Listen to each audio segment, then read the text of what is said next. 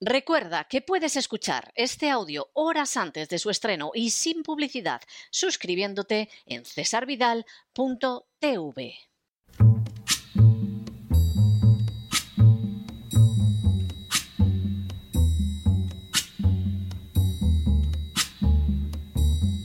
La voz con César Vidal, desde el exilio. When the night has come and the land is dark and the moon is the only light we'll see. No, I won't be afraid. Oh, I won't be afraid just as long as you stand, stand by me. Muy buenos días, muy buenas tardes, muy buenas noches y muy bienvenidos a esta nueva singladura de la voz. Soy César Vidal, hoy es el martes 29 de marzo de 2022 y me dirijo a los hispanoparlantes de ambos hemisferios, a los situados a uno y otro lado del Atlántico y como siempre lo hago desde el exilio. Corría el año 1930 y más concretamente el día 12 de marzo, cuando dio inicio en la India la denominada Marcha de la Sal o Satyagraha de la Sal. La razón para llevar a cabo aquel extraño episodio derivaba del impuesto con el que el gobierno británico grababa la sal que consumían los indios. Dado que se trataba de un artículo de primera necesidad, indispensable sobre todo para conservar los alimentos frente a la temperatura más que cálida de la India, ese impuesto resultaba una fuente extraordinaria de beneficios que, por supuesto, iban a parar al dominio británico.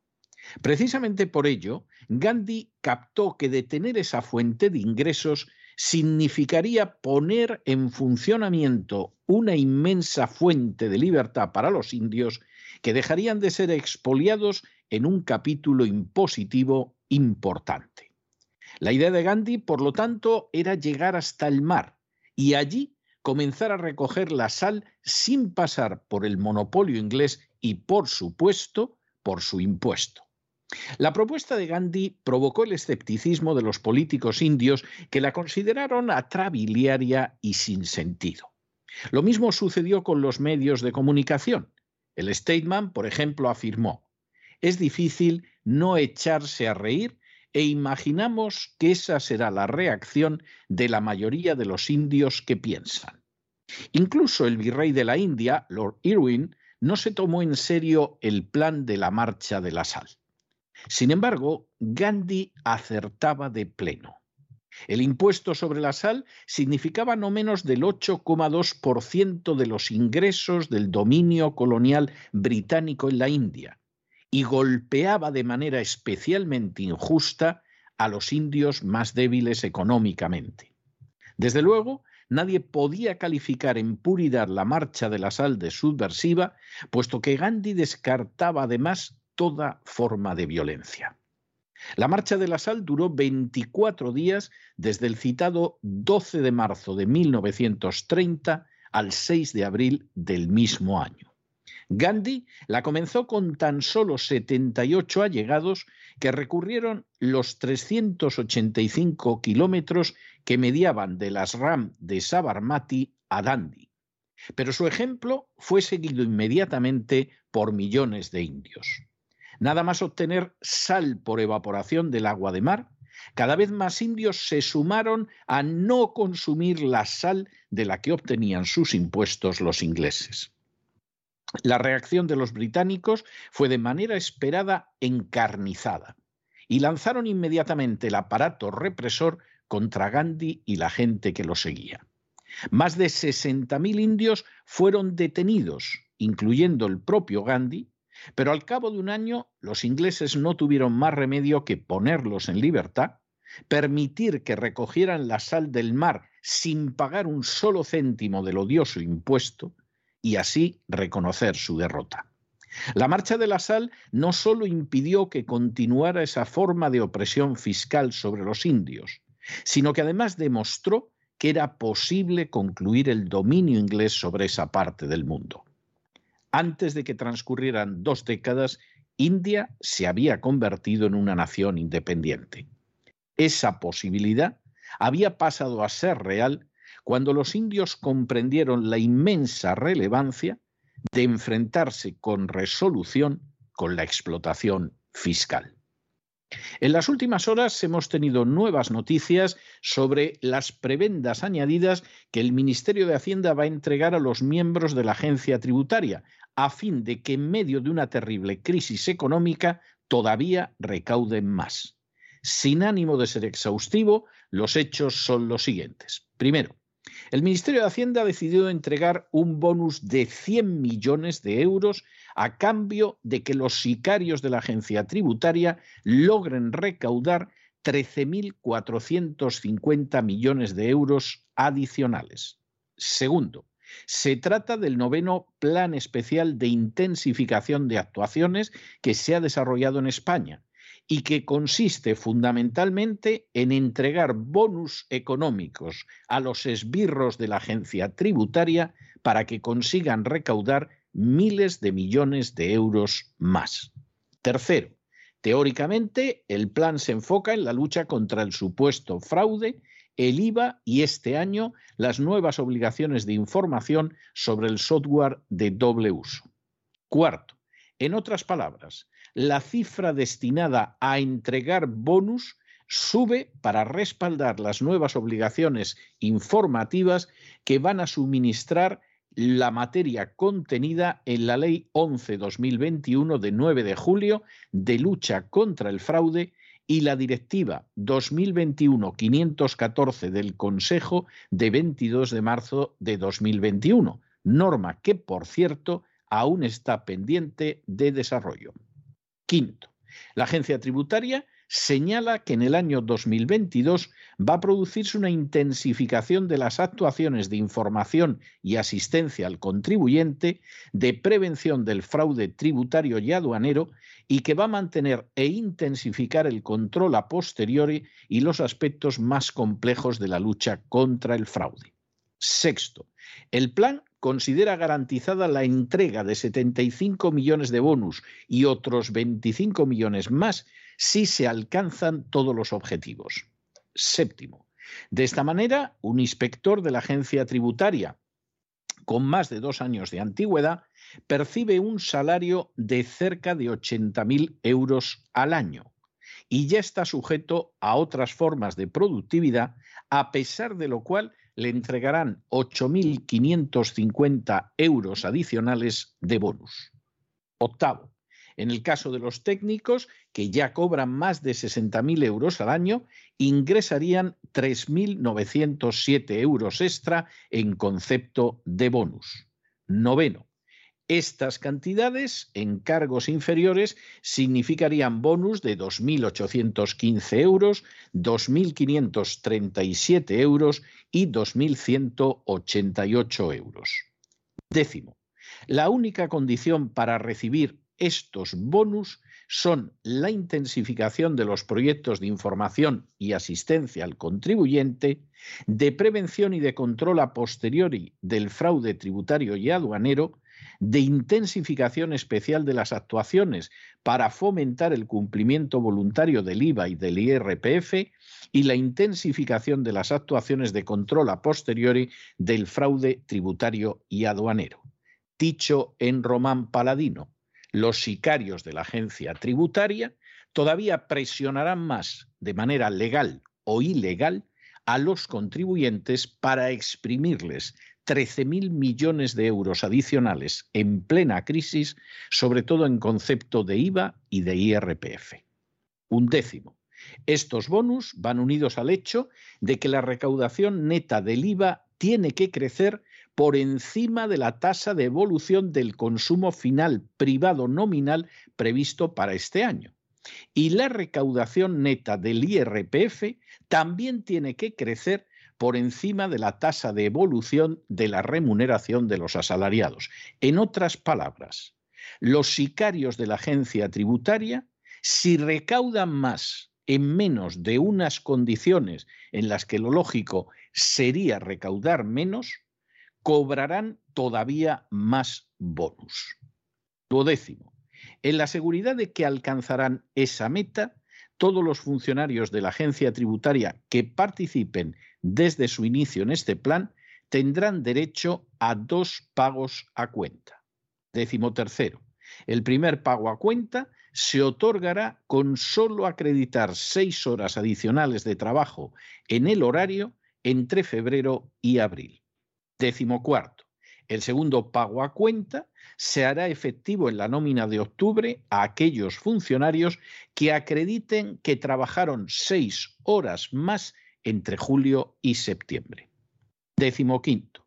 Estos planes, impuestos por el entonces ministro de Hacienda Cristóbal Montoro, han ido añadiendo objetivos nuevos con el paso del tiempo, aunque en realidad solo se trata de recaudar no conforme a la ley, sino de recaudar todavía más gracias a los bonus.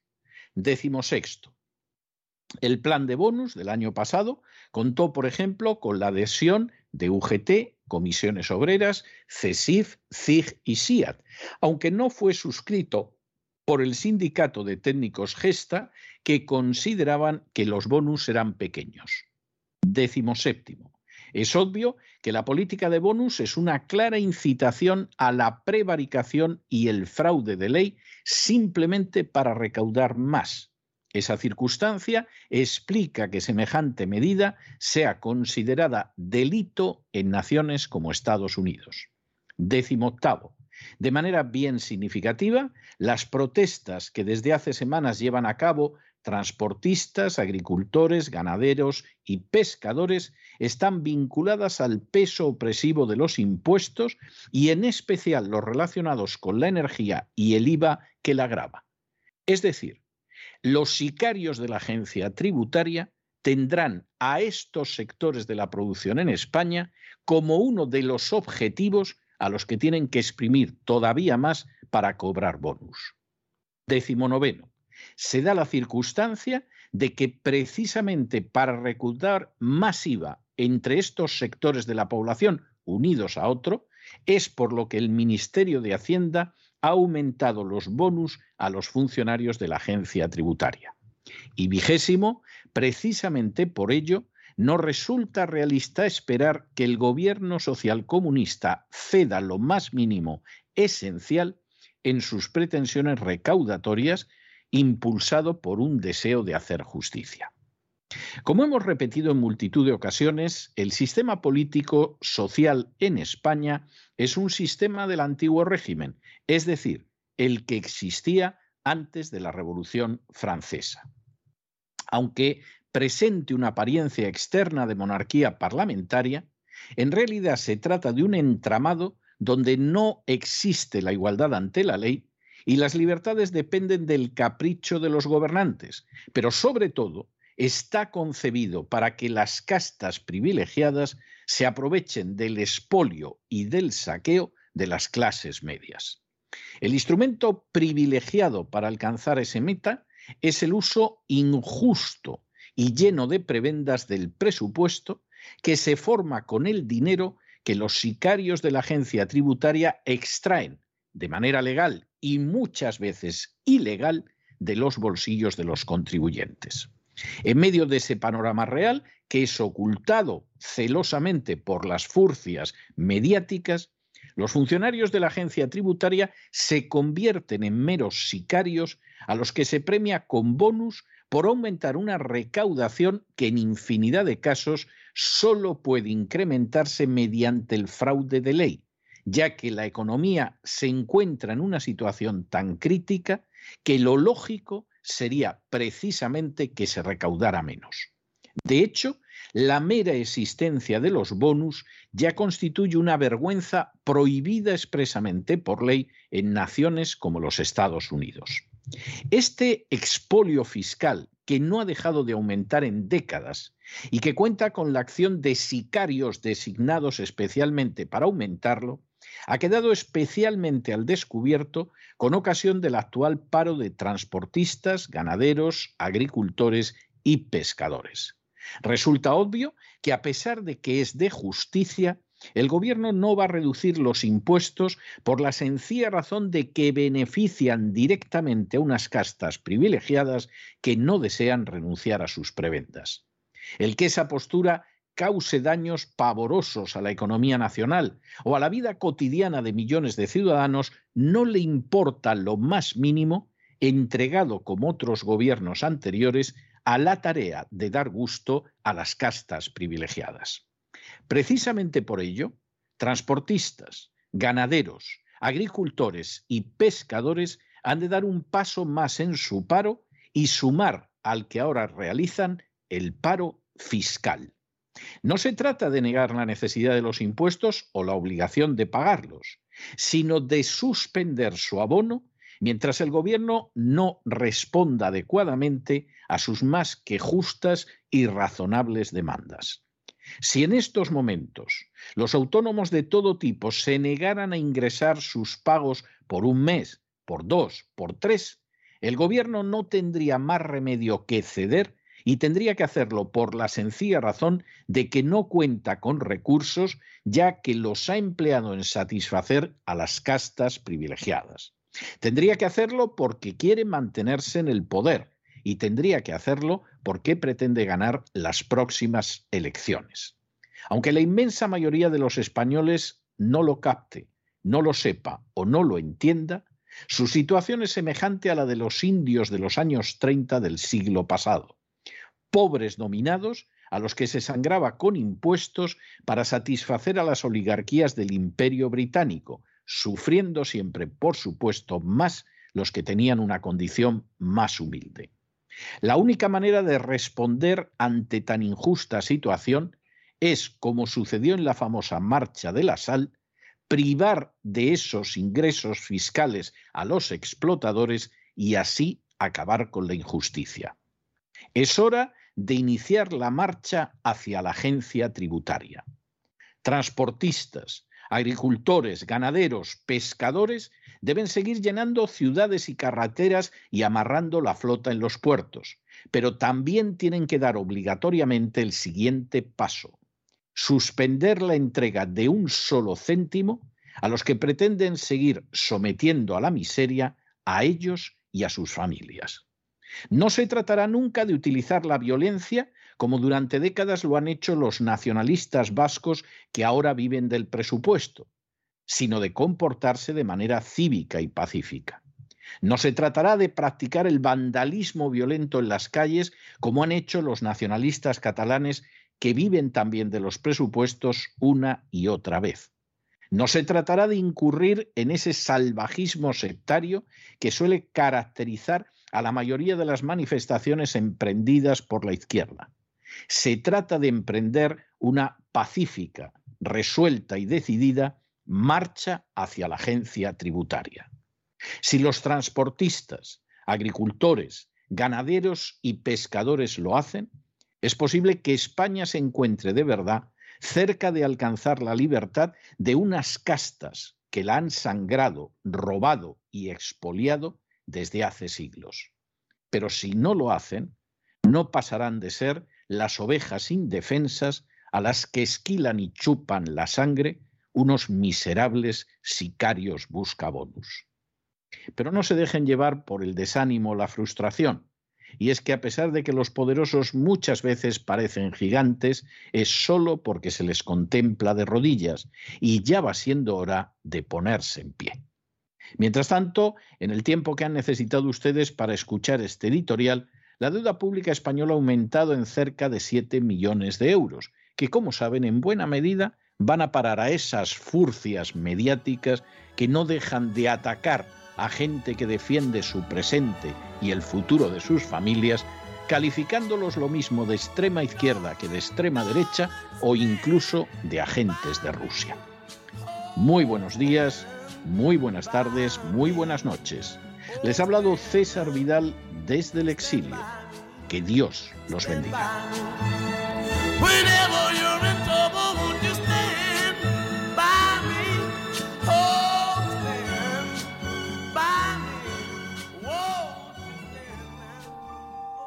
Esta sección está patrocinada por crowdfunding con el siguiente mensaje. Nuestro Señor Jesucristo, el único Dios verdadero, es misericordioso y nuestro Salvador.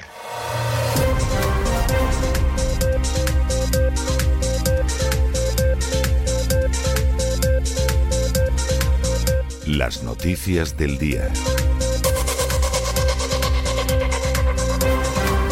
Estamos de regreso y estamos de regreso para dar inicio a nuestro boletín informativo después de ese editorial de eso que hemos llamado la marcha hacia la agencia tributaria, retomando aquello que se denominó la Satyagraha March, la marcha de la Satyagraha o también la marcha de la sal y que inició Gandhi, marcha de la que todo el mundo se reía. El virrey de la India decía esto es una estupidez del fakir Gandhi, por supuesto los medios de comunicación se burlaban e incluso los políticos indios se colocaron de perfil, porque eso de ir hasta el mar, dejar de comprar la sal que tenía un impuesto, impuesto además por los ingleses, y entonces sacar la sal del mar y utilizar la sal del mar en vez de pagar el impuesto británico, parecía que era absurdo.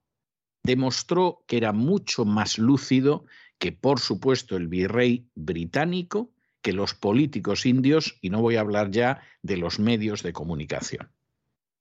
Gandhi salió con menos de 80 personas de las RAM en el que vivía.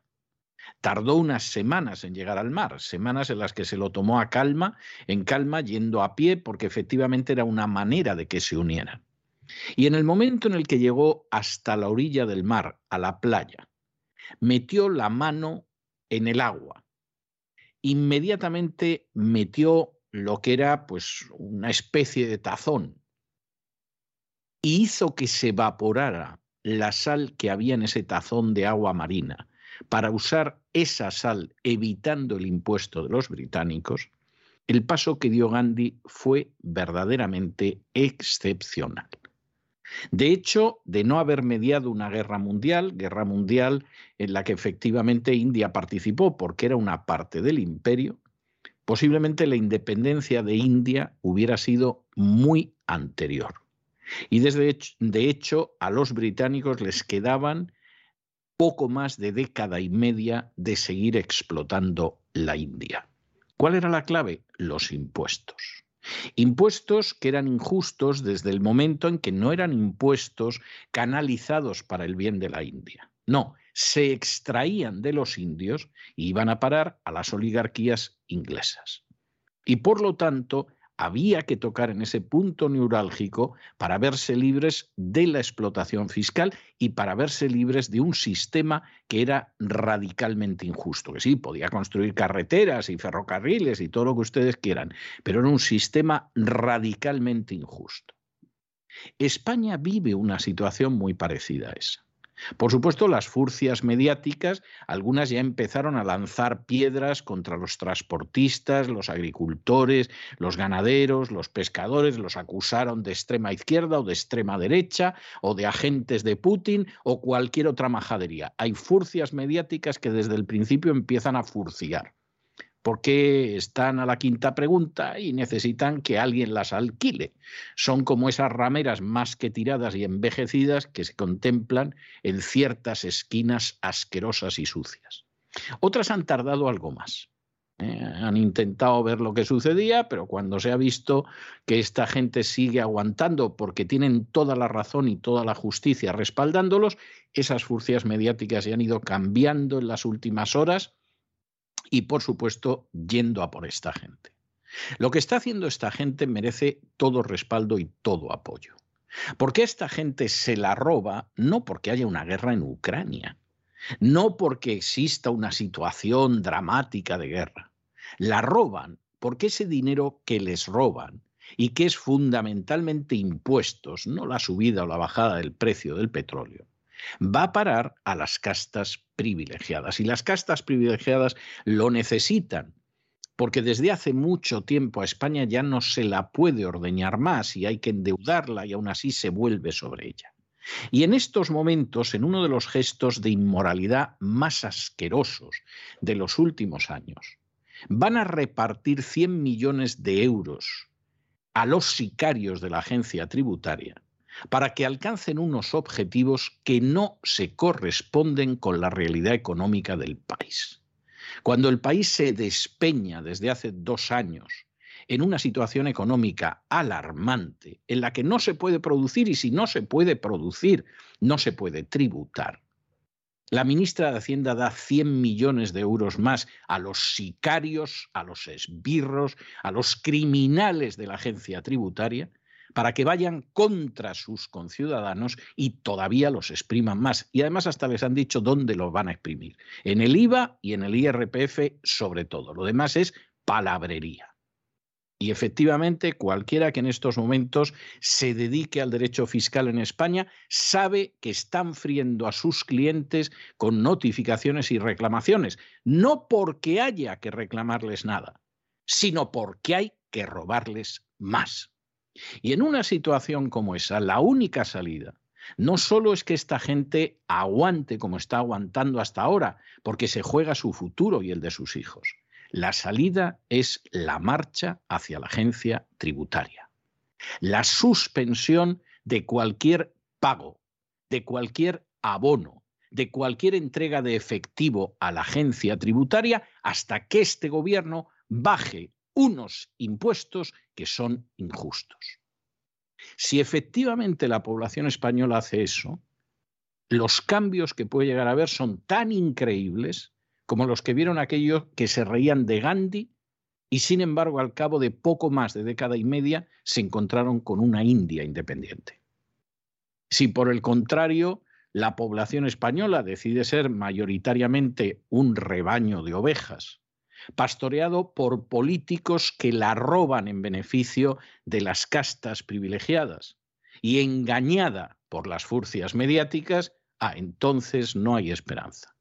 Como seguramente la India hubiera tenido muy poca esperanza de ser libre e independiente si no hubiera habido un hombre que se llamaba Gandhi, al que siguió gente que inicialmente podían ser muy pocos, pero que se había percatado de que el nervio del dominio injusto y explotador de los británicos eran los impuestos porque esos impuestos no se recogían para favorecer a la comunidad, aunque por supuesto a los indios se lo vendían. Y les decían, hombre, ¿cuándo han tenido ustedes un ferrocarril? ¿Y cuándo han tenido un tendido telegráfico? Y por supuesto les ocultaban muchísimas más cosas, de la misma manera que ahora les dicen a los españoles, pero esto es para sanidad y educación. Sí, hombre, sí. Los 20.000 millones de euros del Ministerio de Igualdad, absolutamente innecesario, un robo de 20.000 millones de euros es para sanidad y educación. Y como eso podríamos multiplicar las partidas. Y no hay otra salida. O realmente en estos momentos los autónomos dicen, no pagamos. No, no, no pagamos. Este trimestre no vamos a ingresar un céntimo, ni de IVA ni de nada. Y a ver si los sicarios de la agencia tributaria pueden con todos nosotros, como supuestamente las fuerzas inglesas tenían que poder con centenares de millones de indios. A ver si pueden con nosotros. Y no vamos a ingresar las cuotas. Y no vamos a ingresar el pago trimestral y no vamos a ingresar nada, porque estamos hartos de que nos chupen la sangre unos sicarios miserables, enemigos del pueblo, al servicio de unas oligarquías que son las que se benefician de nuestra sangre, de nuestro esfuerzo y de nuestro sudor. Y de eso iba el editorial. Y ahora tenemos que entrar en el boletín, pero antes tenemos que recordarles que todavía les quedan pocas horas, porque solo durante este mes de marzo pueden ver ustedes ese maravilloso documental de Alejo Moreno en cesarvidal.tv, que es Señores de las Redes. Señores en todos los sentidos porque es un grandísimo documental, como lo fue también el de Hechos Probados de Alejo Moreno, mostrando lo que eran algunas de las felonías de los sicarios de la agencia tributaria, y en este caso documental dedicado a esos trabajadores que literalmente se juegan la vida a diario para que ustedes tengan pescado en sus mesas que llevan siglos faenando en los caladeros de Terranova que por supuesto jamás, jamás, jamás han recibido la menor ayuda de los gobiernos españoles, sean de izquierdas o de derechas, de derechas o de izquierdas.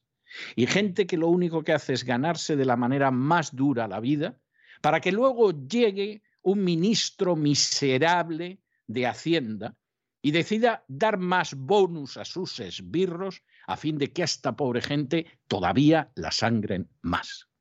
No se pierdan este documental, porque cuando uno ve este documental, se da, se da cuenta de cuál es la gente que sigue manteniendo en pie España y también de cuál es la gente a la que le roban su presente y su futuro a manos llenas, unos sicarios de la agencia tributaria cobrabonus miserables, auténticos enemigos del pueblo, que actúan así no por el bien de la comunidad, sino para que las castas privilegiadas sigan chupando la sangre de las clases medias.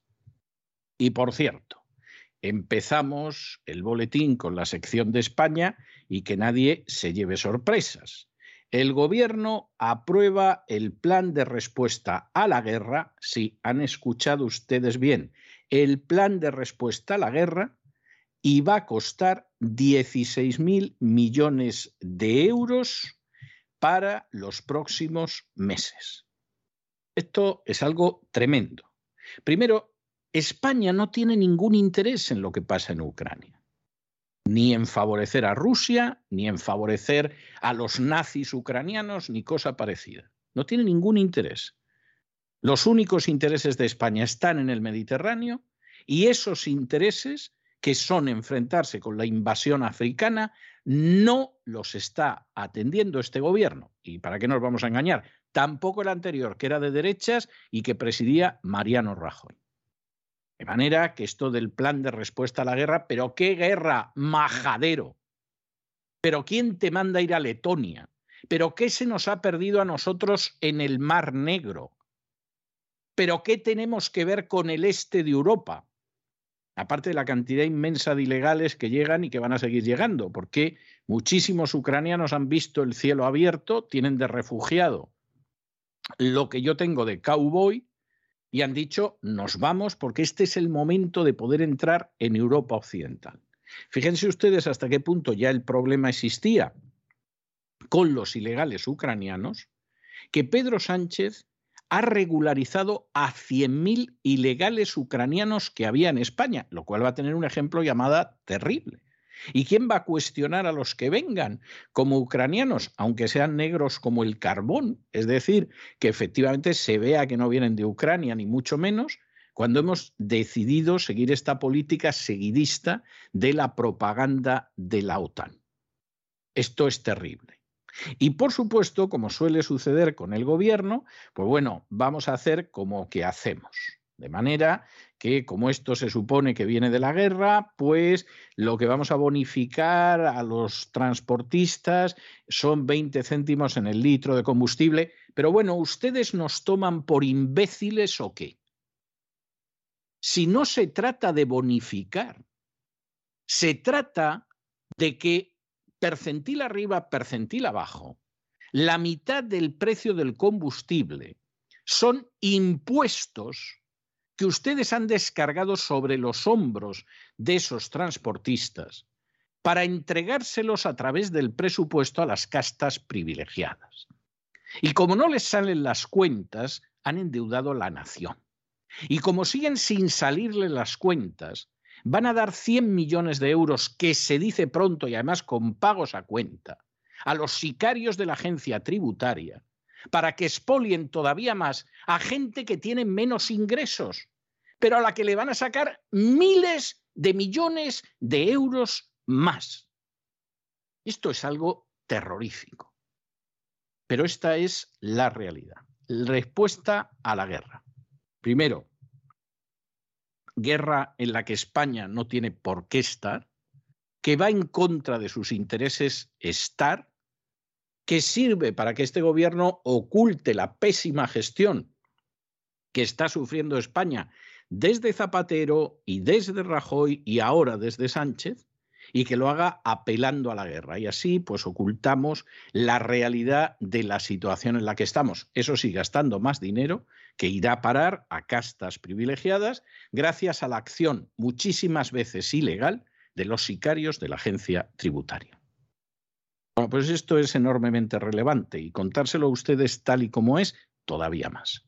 Y lo examinamos con otras noticias que les afectan con la ayuda inestimable de María Jesús Alfaya. María Jesús, muy buenas noches. Muy buenas noches, César. Muy buenas noches a todos los oyentes de La Voz. Recomendarles, porque quedan muy pocos días para que puedan ver este documental, Señores de las Redes, entre www.cesarvidal.tv, imprescindible para conocer la vida de los pescadores que faenan en altura. También la misión de los patrulleros de la Armada que vigilan este tipo de pesca. Señores de las redes, únicamente en www.cesarvidal.tv. Y entramos ahora en la información de nuestro país. El Consejo de Ministros ha aprobado hoy el plan de respuesta al impacto económico de la guerra de Ucrania.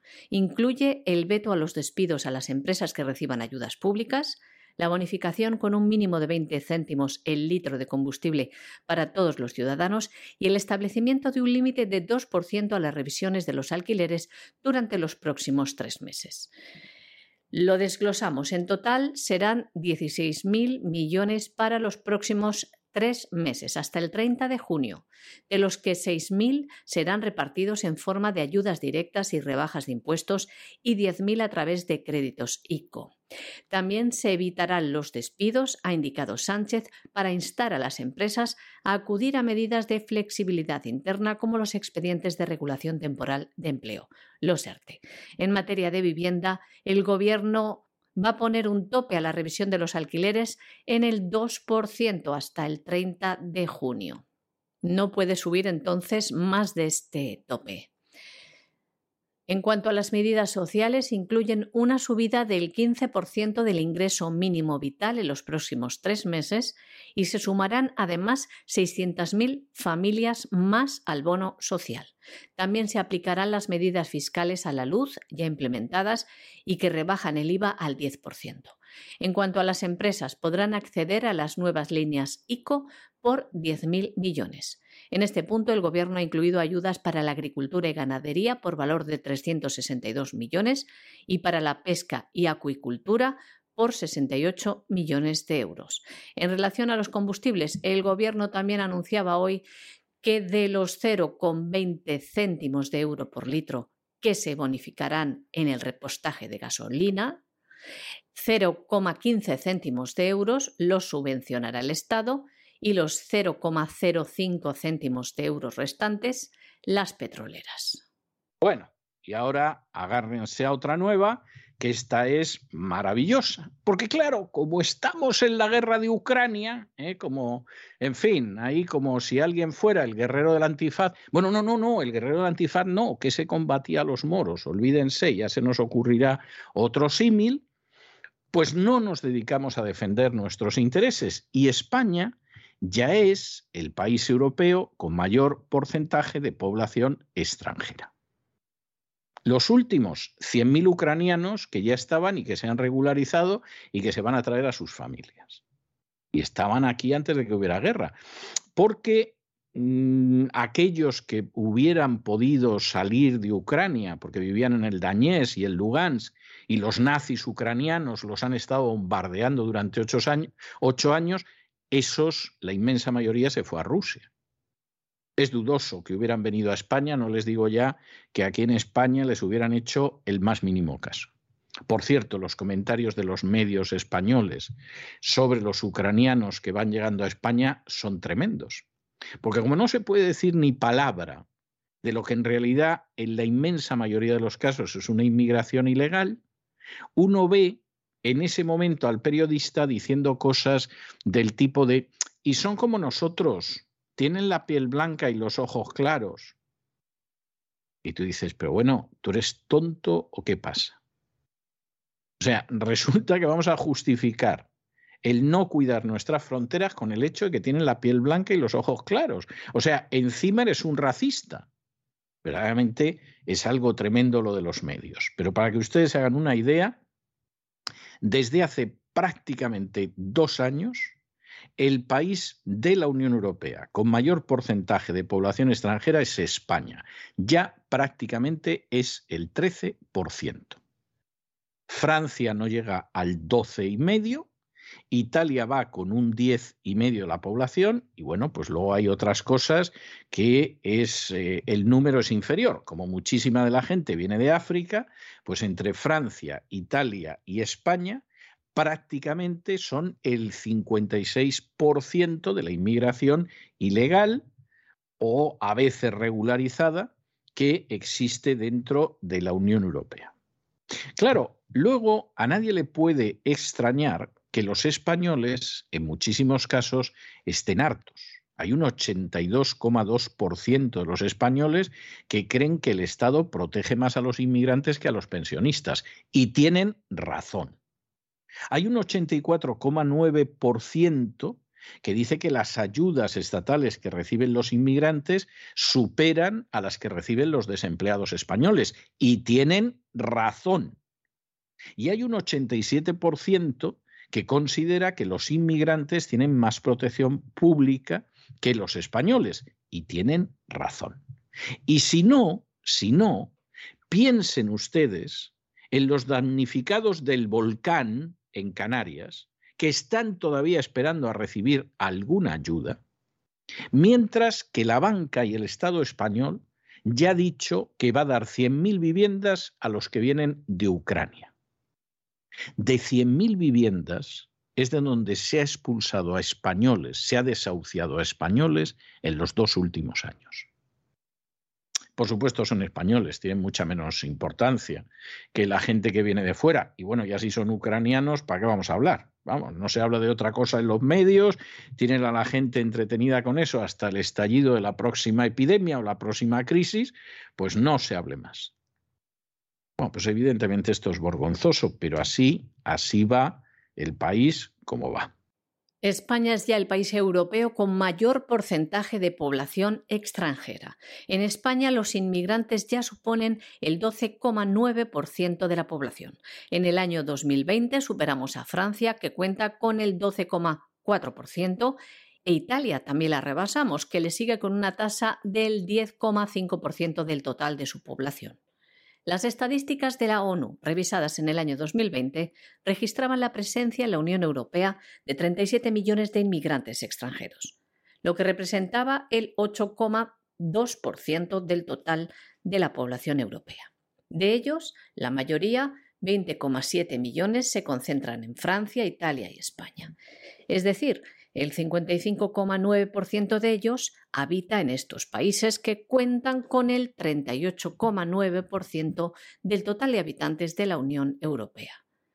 Ya ven, las tres grandes economías europeas son las más endeudadas, con los mayores déficits públicos y con las tasas de paro superiores a la media de la Unión Europea, son los que soportan las mayores tasas de inmigrantes y las que dedican mayores recursos del Estado a los inmigrantes. En la mayoría de los casos, inmigrantes ilegales, que como ya saben, son acogidos, son mantenidos, pueden acceder a todos los recursos públicos como la sanidad y, por ejemplo, a los menores no acompañados, incluso se les llega a dar un sueldo mensual que en comunidades como Cataluña supera los 600 euros y mientras la población originaria del país, los españoles, es abandonada y discriminada en comparación con la atención y ayudas a estas personas, que la mayoría de los casos se encuentran en situación irregular y han accedido a nuestro país violando la ley. La última encuesta llevada a cabo por el CIS, el Centro de Investigaciones Sociológicas, fue en el año 2017. Se preguntaba a los españoles sobre su sentimiento respecto a la inmigración. Estos son los resultados que reflejan una realidad irrefutable. El resultado es que los españoles perciben un mejor trato del Estado a los extranjeros inmigrantes que a los colectivos nacionales más vulnerables, como pueden ser los parados o los mayores que viven solos o los pensionistas. Los porcentajes eran en este año 2017 los siguientes. El 82,2% de los encuestados sostenía que el Estado protege más a los inmigrantes que a los pensionistas. El 84,9% de los encuestados expresaba que las ayudas del Estado que reciben los inmigrantes supera a la que reciben los parados, mientras que el 87% de los encuestados aseguraba que los inmigrantes tienen más protección pública que los españoles. Esto es lo que contestaban hace cuatro años y medio los ciudadanos españoles preguntados por el CIS. En ese mismo estudio del CIS, los españoles priorizaban a la hora de permitir a una persona extranjera venir a vivir a España que estuviese dispuesto a adoptar el modo de vida del país. Esta opinión obtenía la calificación más alta, con 7,2 puntos sobre 10. Seguía también que tuviese una cualificación laboral de las que España necesita, con 6,19 puntos. Este era el apoyo de los encuestados. Y también sobre 10, 6,09 puntos decía los españoles que estos inmigrantes tuvieran un buen nivel educativo. En cuarta posición, con 5,83 puntos sobre 10, que hablase castellano o la lengua oficial de la comunidad autónoma a la que llegara. Y mientras España es el país de la Unión Europea que más refugiados, inmigrantes, inmigrantes ilegales recibe, Europa del Este, Europa Central y los países nórdicos, en estos lugares la población extranjera es mucho más baja. Son sociedades que tienen cifras cercanas a la tasa de pleno empleo, con gastos sociales más bajos, al tener menos población, y que no crean desequilibrios presupuestarios, por lo que la deuda pública está controlada.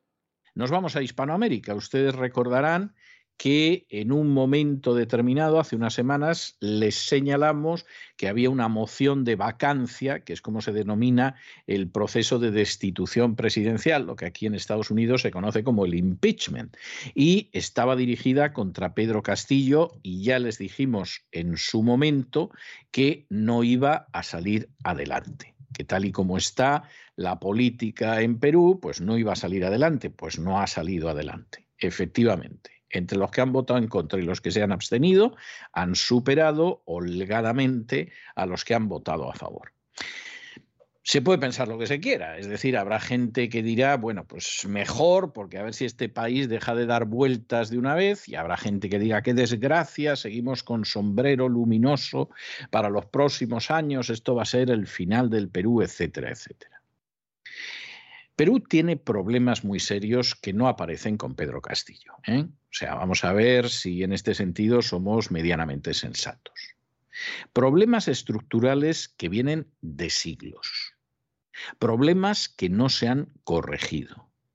Y problemas en los que además las fuerzas políticas, que sacan en general bastante beneficio de estar ahí, Prefieren no ponerse de acuerdo y no buscar la solución del país porque carecen de una política de Estado. Esto alguno dirá, bueno, pero es que eso que dice usted es muy, es muy duro, eso es muy severo, eso. Esa es la verdad. En las últimas elecciones, en las últimas elecciones, lo más cercano que había a una visión de Estado. No crean ustedes que tampoco llegaba, pero lo que más se acercaba era Keiko Fujimori, que te podía gustar o te podía disgustar, pero era lo único que tú lo veías y decías, bueno, aquí existe algo que se asemeja a una política de Estado. El resto están a ver qué sector de la población excitamos más para llegar al poder con unas propuestas que cuando te ponías a leer el programa y veías lo que había entre líneas, te echabas a temblar, como ese candidato que había decidido llevarse los ministerios de Lima y llevárselos a otro sitio, supuestamente para descentralizar. Aquello apestaba a corrupción y al dinero que nos vamos a embolsar llevándonos los ministerios a otro sitio por citar una pequeña, una pequeña pinceladita de muestra. De manera que lo de Perú persiste como hasta ahora. Como además Perú es un país totalmente entregado a la Agenda 2030, no porque eso sea lo que piensen los peruanos, sino porque buena parte de las fuerzas políticas se han entregado. Perú tuvo una conducta durante la crisis del coronavirus de un entreguismo bochornoso, quizá porque no sabían hacer otra cosa, pero lamentabilísimo. Perú está siendo empujado hacia la Agenda 2030 de manera terrible. Perú es una de las naciones de Hispanoamérica que ya se ha endeudado para un siglo. Es decir, ha renunciado a su soberanía, ha renunciado a su independencia y ha renunciado a su libertad durante un siglo. Pues tiene un panorama que ciertamente es preocupante. ¿Y debería ser así? Pues no, no. Cuando uno ve las potencialidades que tiene Perú, la situación geográfica en la que se encuentra, eh, la gente que ha recibido una cierta preparación, etcétera, Perú tendría que ser un país que funcionara, pero más que razonablemente bien. Esa es la realidad. Y lamentablemente no es esa la situación. Y el peso cultural es decisivo en esa situación. Claro, en estos momentos, igual que cuando llegaron los españoles y acabaron a espadazos los pizarristas con los antipizarristas, porque claro, eran llegar los españoles y meterse en una guerra civil al poco de desembarcar, y el inicio del Perú son las guerras del Perú, si ustedes quieren, moderno, son las guerras civiles de los conquistadores españoles, pues todavía Perú es incapaz de tener una visión generosa de tener una visión nacional, de tener una visión de preocuparse realmente por sus ciudadanos en el caso de la casta política. En el caso de la casta política, uno habla con los políticos todos están buscando a ver qué apaño tienen para seguir viviendo de esto, porque como salgamos de aquí, a ver cómo nos ganamos la vida. Y cuando en una nación sucede eso, pues efectivamente las cosas van, pero bastante, bastante mal. El Congreso de Perú ha rechazado la moción de vacancia o destitución contra el presidente Pedro Castillo por una presunta incapacidad moral para ejercer el cargo. El resultado fue el siguiente: 55 votos a favor, 54 en contra y 19 abstenciones. De este modo, no se alcanzaban los dos tercios necesarios para hacer que el presidente deje su cargo. Durante su discurso en el Congreso, el presidente Pedro Castillo expresaba que no existen hechos que prueben su incapacidad moral y que las acusaciones en su contra se han basado en publicaciones de los medios de comunicación que además no fueron acreditadas. Añadía que su destitución se ha convertido en el eje central de la agenda política y periodística desde que llegó al cargo. Bueno, luego hay países que por supuesto son mucho más ricos que Perú y que tienen una capacidad para bandearse en un sentido o en otro, para mantener a sus oligarquías en el poder. La pobre gente de abajo importa poco por no decir nada, pero para mantener a sus oligarquías en el poder, la verdad es que son de lo más espabilado. Ahí está, sin ir más lejos, Venezuela. Uno puede no querer ver lo que pasa en Venezuela igual que todos los que votaron en su día a Hugo Chávez, porque estaban hartos de la inmensa corrupción y el desmedido latrocinio que existía en Venezuela, ahora no se quieren acordar. Vamos, resulta que no votó nadie a Chávez. A Chávez lo votaron durante muchísimo tiempo muchas personas, muchas por cansancio y hartura de la corrupción anterior, y muchas porque se creían la historia de la Revolución Nacional Chavista se la creían. Es más, hay gente que todavía se la cree. Y en medio de esa situación, bueno, pues lo que sucede es que durante todos esos años, aunque es verdad que hay un momento en que intenta que se produzca el derrocamiento de Chávez, Estados Unidos ha sido el primer socio comercial de Venezuela. Lo cual significa que sobre todo desde el año 2016, en que con relativa facilidad hubiera podido derribar a Maduro, los sucesivos gobiernos de Estados Unidos, Obama, Trump también, y por supuesto Biden, son la principal causa de que se mantenga la dictadura venezolana. Y luego las democracias. Claro, es mucho más fácil echarle la culpa a China, a Rusia, eh, a Irán, etcétera. Pero cuando ustedes miran las cuentas, primer socio comercial de Venezuela, los Estados Unidos. Incluso Trump periódicamente firmaba los permisos para que Chevron y otras compañías siguieran negociando con Venezuela y así Maduro pudiera mantener sus Fuerzas Armadas y su policía y eternizarse en el poder. Pero claro, al mismo tiempo que quien mantiene a Maduro en el sillón presidencial es en primer lugar Estados Unidos y luego Alemania, Gran Bretaña, Suecia, Suiza, es decir, todas naciones democráticas encantadas de saquear a manos llenas y a precio de baratillo las riquezas naturales de Venezuela, el gobierno venezolano tiene que dar algún paso que dé la sensación de que todavía están en la revolución, porque es con lo que han engañado a la gente durante mucho tiempo. Sí, Seguramente había gente que se lo creía, insistimos en esto. Pero desde luego esa gente, peso real, en su inmensa mayoría, hace mucho que dejaron de tenerlo. ¿Y cuál es la última medida de Venezuela? Bueno, pues que ha dicho que se va a conectar al sistema ruso de pagos internacionales. Como ya sabemos por una experiencia de más de 20 años que Estados Unidos nos va a seguir comprando y todo lo demás, hombre, pues podemos aquí unirnos al sistema MIR, que es pues algo, sería el equivalente ruso a Visa y a Mastercard, y a partir de aquí, pues evidentemente eh, damos la sensación de que seguimos la lucha contra el imperialismo yanqui, que mira tú qué casualidad, es el que permite a través de sus multinacionales que ellos sigan el poder. Y en fin, los que no ven esto, pues la noticia esta les animará mucho para intentar convencerse a sí mismos de que estamos todavía en la Guerra Fría, porque al final las cuestiones económicas se les suelen perder, salvo para decir que se vive mal en Venezuela, que es verdad. Pero más allá de eso, no llega a su análisis.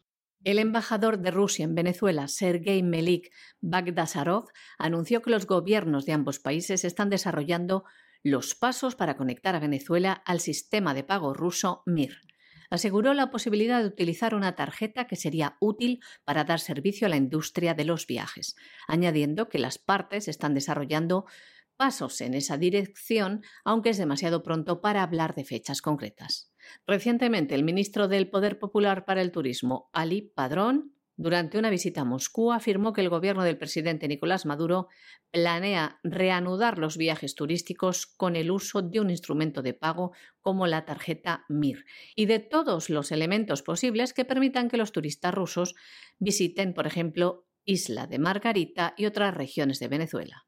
De esta manera, Moscú y Caracas, ambos en el punto de mira del sistema financiero global, buscan alternativas para esquivar el bloqueo económico de Occidente. El sistema de pagos MIR es un análogo ruso de los sistemas internacionales de pagos Visa y Mastercard. Fue creado por la necesidad de buscar un sistema soberano después de que en el año 2014, tras el inicio de la guerra en el Donbass y la reunificación de Rusia con Crimea, los sistemas Visa y Mastercard bloquearan sin previo aviso las operaciones con tarjetas bancarias de algunos bancos rusos. Bueno, y nos vamos a internacional y antes de entrar en las noticias internacionales, recordarles que pueden ver ustedes en cesarvidal.tv dos extraordinarios documentales del director galardonado con varios Oscar, Oliver Stone. Por cierto, dos documentales indispensables para comprender los orígenes del actual conflicto de Ucrania y por qué la cosa sigue como sigue. El primero se llama Revealing Ukraine, que sería algo así como Revelando Ucrania. El segundo es Ukraine on Fire, que sería pues Ucrania en llamas, por traducirlo de una manera aproximada. Y ahí pueden ver ustedes el golpe de Estado de 2014, lo que fue Soros y McCain y Victoria Nolan y otros santos hermanos mártires emporcando la situación de Ucrania y pueden ustedes explicarse por qué estamos donde estamos en estos momentos. Dos grandes documentales que pueden ver todos los suscriptores de cesarvidal.tv.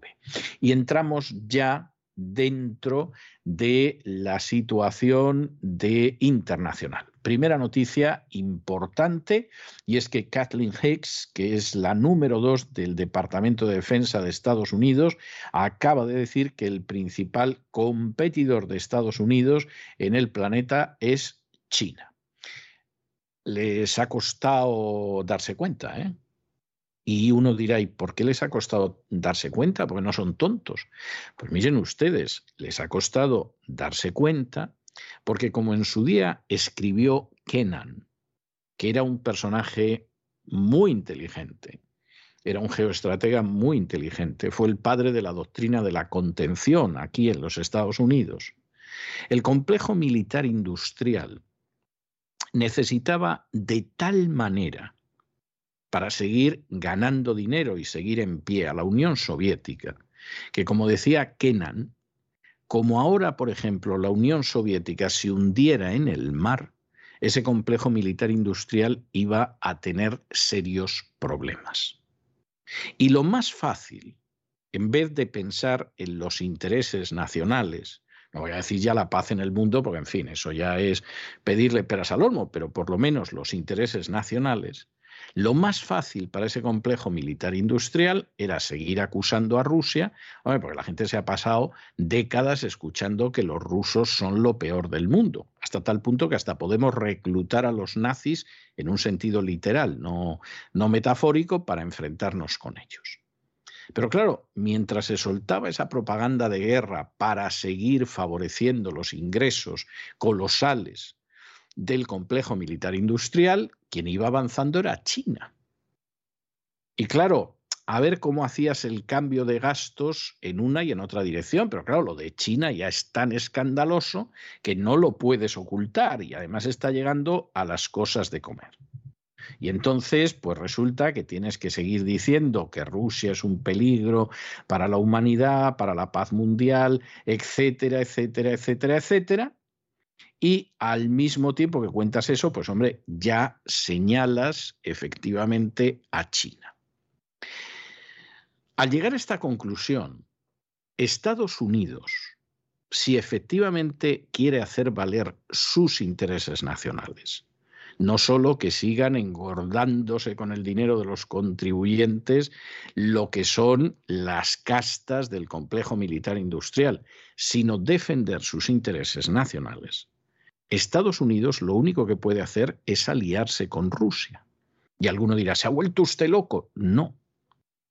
Esa fue la política de Estados Unidos muy inteligente y muy sagaz, que impulsó Richard Nixon y que, bueno, por ahí aparecía zascandileando Henry Kissinger a inicios de los años 70. Cuando Nixon efectivamente decide que va a separar a China de la Unión Soviética. Y lógicamente pactas con el más débil, porque el más peligroso es el más fuerte, que en aquella época era la Unión Soviética. Y eso lo hicieron muy bien. Es decir, tenemos que separarlos. ¿Qué es lo que ha hecho el complejo militar industrial, los partidarios de la política de hegemonía unipolar de Estados Unidos, lo que algunos llaman los straussianos, etcétera, etcétera? Todo lo contrario. Han seguido una política estúpida, soberbia, prepotente, que ha ido arrojando a Rusia en los brazos de China. Y ahora tienes la situación que tienes. Y a medio plazo Estados Unidos no tiene otra salida. O Estados Unidos llega a algún tipo de acuerdo con Rusia para distanciarlo de China Estados Unidos ha entrado ya en sus últimos años como primera potencia mundial. Porque lo que tiene enfrente es una empanada demasiado grande para podérsela comer. Antes de comenzar con la información internacional, queremos recomendarles dos documentales que les ayudarán a obtener una visión de lo que está sucediendo en Ucrania. Se titulan Rebelling Ukraine y Ukraine on Fire. Son de Oliver Stone y Cesarvidal.tv ha comprado los derechos a la productora de este afamado director de cine únicamente durante este mes, como les llevamos anunciando durante el mismo. Les quedan muy pocos días para poder verlos en versión original subtitulada www.cesarvidal.tv. Les invitamos que si no están suscritos a este canal, pueden hacerlo por una pequeña cantidad mensual. Y nos vamos hasta los Estados Unidos que ha dicho que prioriza a China como competidor de cara al año 2023 y además ha asegurado que Rusia representa una amenaza para el orden mundial. Esto lo decía Kathleen Hicks, número 2 del Departamento de Defensa estadounidense. Lo decía en rueda de prensa, China es el principal competidor estratégico de Estados Unidos y por lo tanto la estrategia estadounidense se basará en la disuasión. Y lo expresaba exactamente con estas palabras. Les leemos. La República Popular China tiene el potencial militar, económico y tecnológico para desafiar el sistema internacional y nuestros intereses dentro de él. Defender la patria, dar paso a la creciente amenaza multidominio planteada por China, disuadir el ataque estratégico, disuadir la agresión mientras está preparado para prevalecer en un conflicto cuando sea necesario, priorizar el desafío de China en el Indo-Pacífico, el desafío de Rusia en Europa y la construcción de una fuerza conjunta, resistente y un ecosistema de defensa. Esto es lo que anunciaba que eran los desafíos de los Estados Unidos. Y añadía que otras de las amenazas persistentes son Corea del Norte, Irán y las organizaciones extremistas violentas. Así, la número dos del Departamento de Defensa explicaba que Estados Unidos centrará sus inversiones en la región del Pacífico. También detallaba que han solicitado un presupuesto de defensa para el año fiscal 2023 que contará con 773.000 millones de dólares.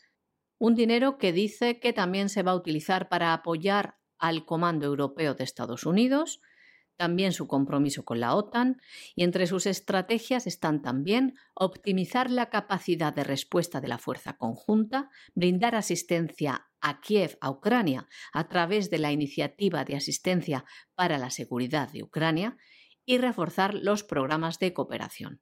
Y Kathleen Hicks, además de definir a China como el principal competidor estratégico de los Estados Unidos, ha dicho que Rusia es una grave amenaza para el orden mundial debido a su invasión no provocada y a sus tácticas viciosas.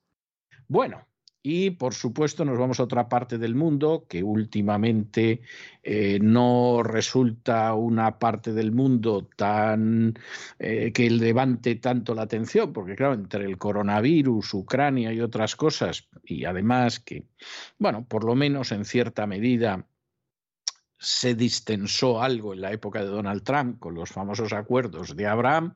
Bueno, pues en esta parte del mundo donde, por cierto, este fin de semana los rusos se perdón, los israelíes se manifestaban en la calle a favor de Rusia y con banderas rusas, por algo será.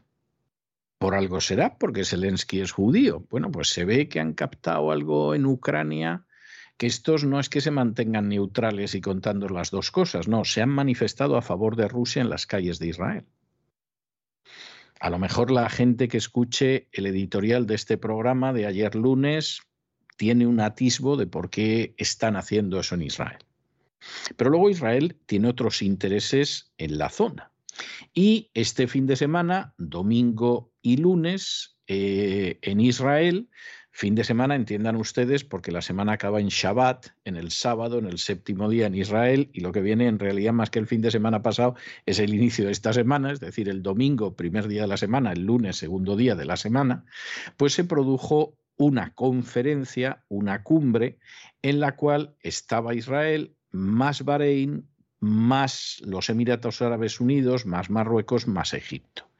Es decir, Egipto con el que las relaciones eh, mejoraron desde hace décadas con la devolución de la península del Sinaí por parte de Israel a Egipto y con un país con el que hay una situación de paz, incluso bastante floreciente en términos económicos y comerciales entre ambos, Hombre, Bahrein los Emiratos Árabes Unidos, por eso de que están en el famoso pacto de Abraham, y Marruecos, que está loco por entrar en el pacto de Abraham, porque es consciente del peso que tiene Israel en la política americana y en la opinión pública americana, y bueno, pues ya ha sacado el Sáhara, vamos a ver qué más sacamos a costa de los tontos estos que están al norte, en Ceuta, Melilla, las Canarias y Andalucía. Y entonces, bueno, pues se produce una reunión que fundamentalmente lo que ha pretendido pues es eh, de alguna manera que se van a reunir anualmente, que van a intentar eh, mejorar las relaciones, etcétera. Bueno, esto seguramente no, no es algo que vaya a tener una gran trascendencia ahora. Lo cual no quiere decir que no se estén sembrando las semillas para que haya unas buenas relaciones en el futuro. No es que sea tampoco un paso inútil, pero, pero de entrada Esto no parece que tenga muchas consecuencias, pero claro, inmediatamente ha provocado una reacción del Ministerio de Asuntos Exteriores iraní. ¿Por qué? Hombre, pues el Ministerio de Asuntos Exteriores iraní considera que esto es la conferencia del mal, y según desde el ángulo que se mire, pues sí, es la conferencia del mal, y según si se mira de otros ángulos, pues bueno, pues puede ser una conferencia a decir del bien es un poco exagerado, pero bueno, eh, que tiene cosas positivas, que, que, realmente se puede mirar con benevolencia lo que han hecho desde el punto de vista de Irán. Esto no puede ser nada más que la conferencia del mal. Y fundamentalmente por dos razones.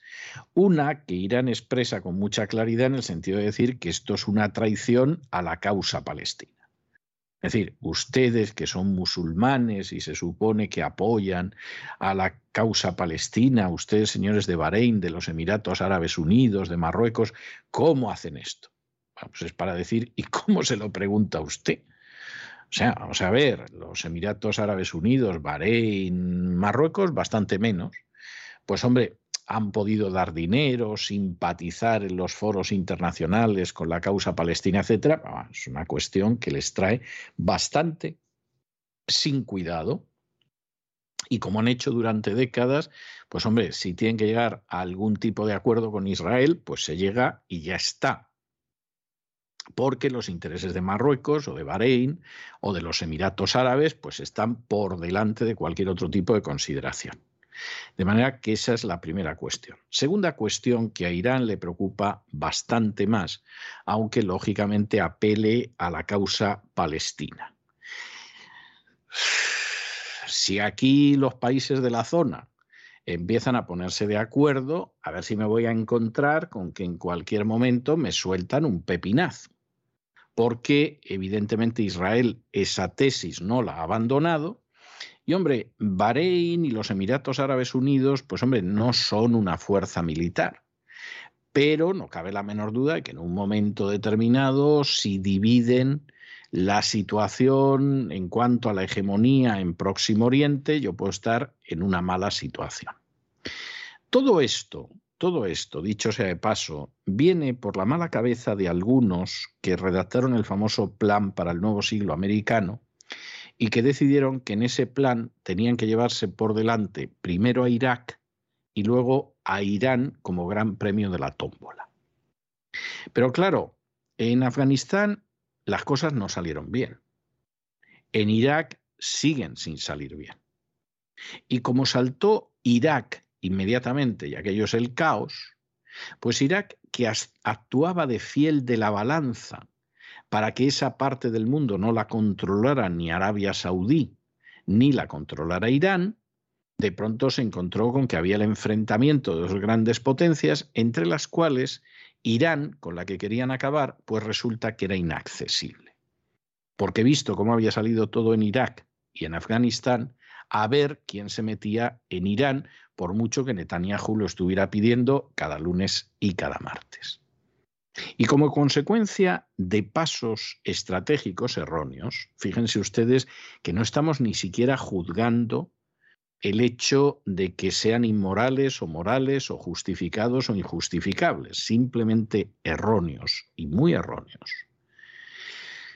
El próximo Oriente está en una situación nada buena, que es peor que la que existía cuando salimos del siglo XX, y que es peor gracias a los grandes ideólogos, pues Pearl, Wolfowitz, etcétera, que redactaron en su día el plan para el nuevo siglo americano, donde en buena medida se ha estrellado la posibilidad de una hegemonía unipolar americana. Y claro, Irán protesta.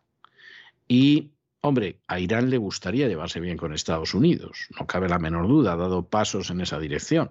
Pero no piensen ustedes que va a renunciar a sus intereses nacionales para que el embajador, el secretario de Estado de Estados Unidos, Anthony Blinken, que es un personaje que da la sensación de que no brilla precisamente por su competencia, pues les pase la mano por la espalda a los ayatolas si es que se les ocurriera. Vamos, ni lo sueñan. El gobierno de Irán ha tildado de conferencia del mal a la cumbre celebrada entre el domingo y el lunes en Israel, en la que participaron el secretario de Estado de Estados Unidos, Anthony Blinken, y los ministros de Exteriores de Bahrein, Egipto, Emiratos Árabes Unidos y Marruecos. El portavoz del Ministerio de Exteriores iraní, Said Yatib Sadeh, ha manifestado que la participación de estos países en la cumbre supone una traición a la causa de la liberación de Palestina. Así, ha dicho también que cualquier intento de normalizar los lazos con los terroristas sionistas y ocupantes de Jerusalén es una puñalada por la espalda al oprimido pueblo palestino y un regalo al régimen de Israel asesino de niños.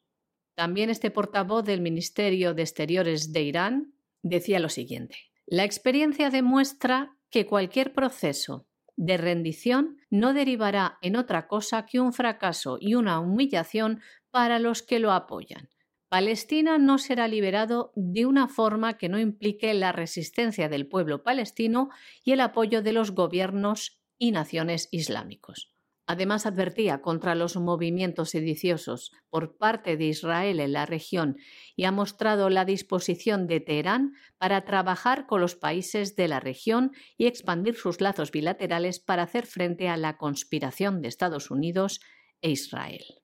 Y esta reciente cumbre, denominada por Irán como Conferencia del Mal, que se celebró en la ciudad israelí desde Boker, en el desierto del Negev, pues los gobiernos de Israel, Estados Unidos, Bahrein, Egipto, Emiratos Árabes Unidos y Marruecos anunciaban ayer la creación de un foro regional permanente que se celebrará de forma anual. Un encuentro considerado una cumbre sin precedentes que supone un intento de Israel y sus aliados árabes para crear un frente contra Irán en la región. En este sentido, el ministro de Exteriores israelí, Yair Lapid, aseguró que las conversaciones sobre capacidades comunes y seguridad regional permiten intimidar y contener a los enemigos, especialmente a Irán y a sus socios. Y hasta aquí hemos llegado nosotros con nuestro boletín informativo, pero no se vayan, no se vayan porque ya saben ustedes que todos los martes tenemos un programa doble y sesión continua de economía que va a llegar dentro de unos instantes don Lorenzo Ramírez con el despegamos de todos los días y que luego, segunda parte de esa sesión continua y programa doble, aterrizará por aquí don Roberto Centeno para hablar de la economía que no se fue, que va, que se va a ir Aquí se queda y lo que te rondaré morena. De manera que no se vayan, que regresamos enseguida.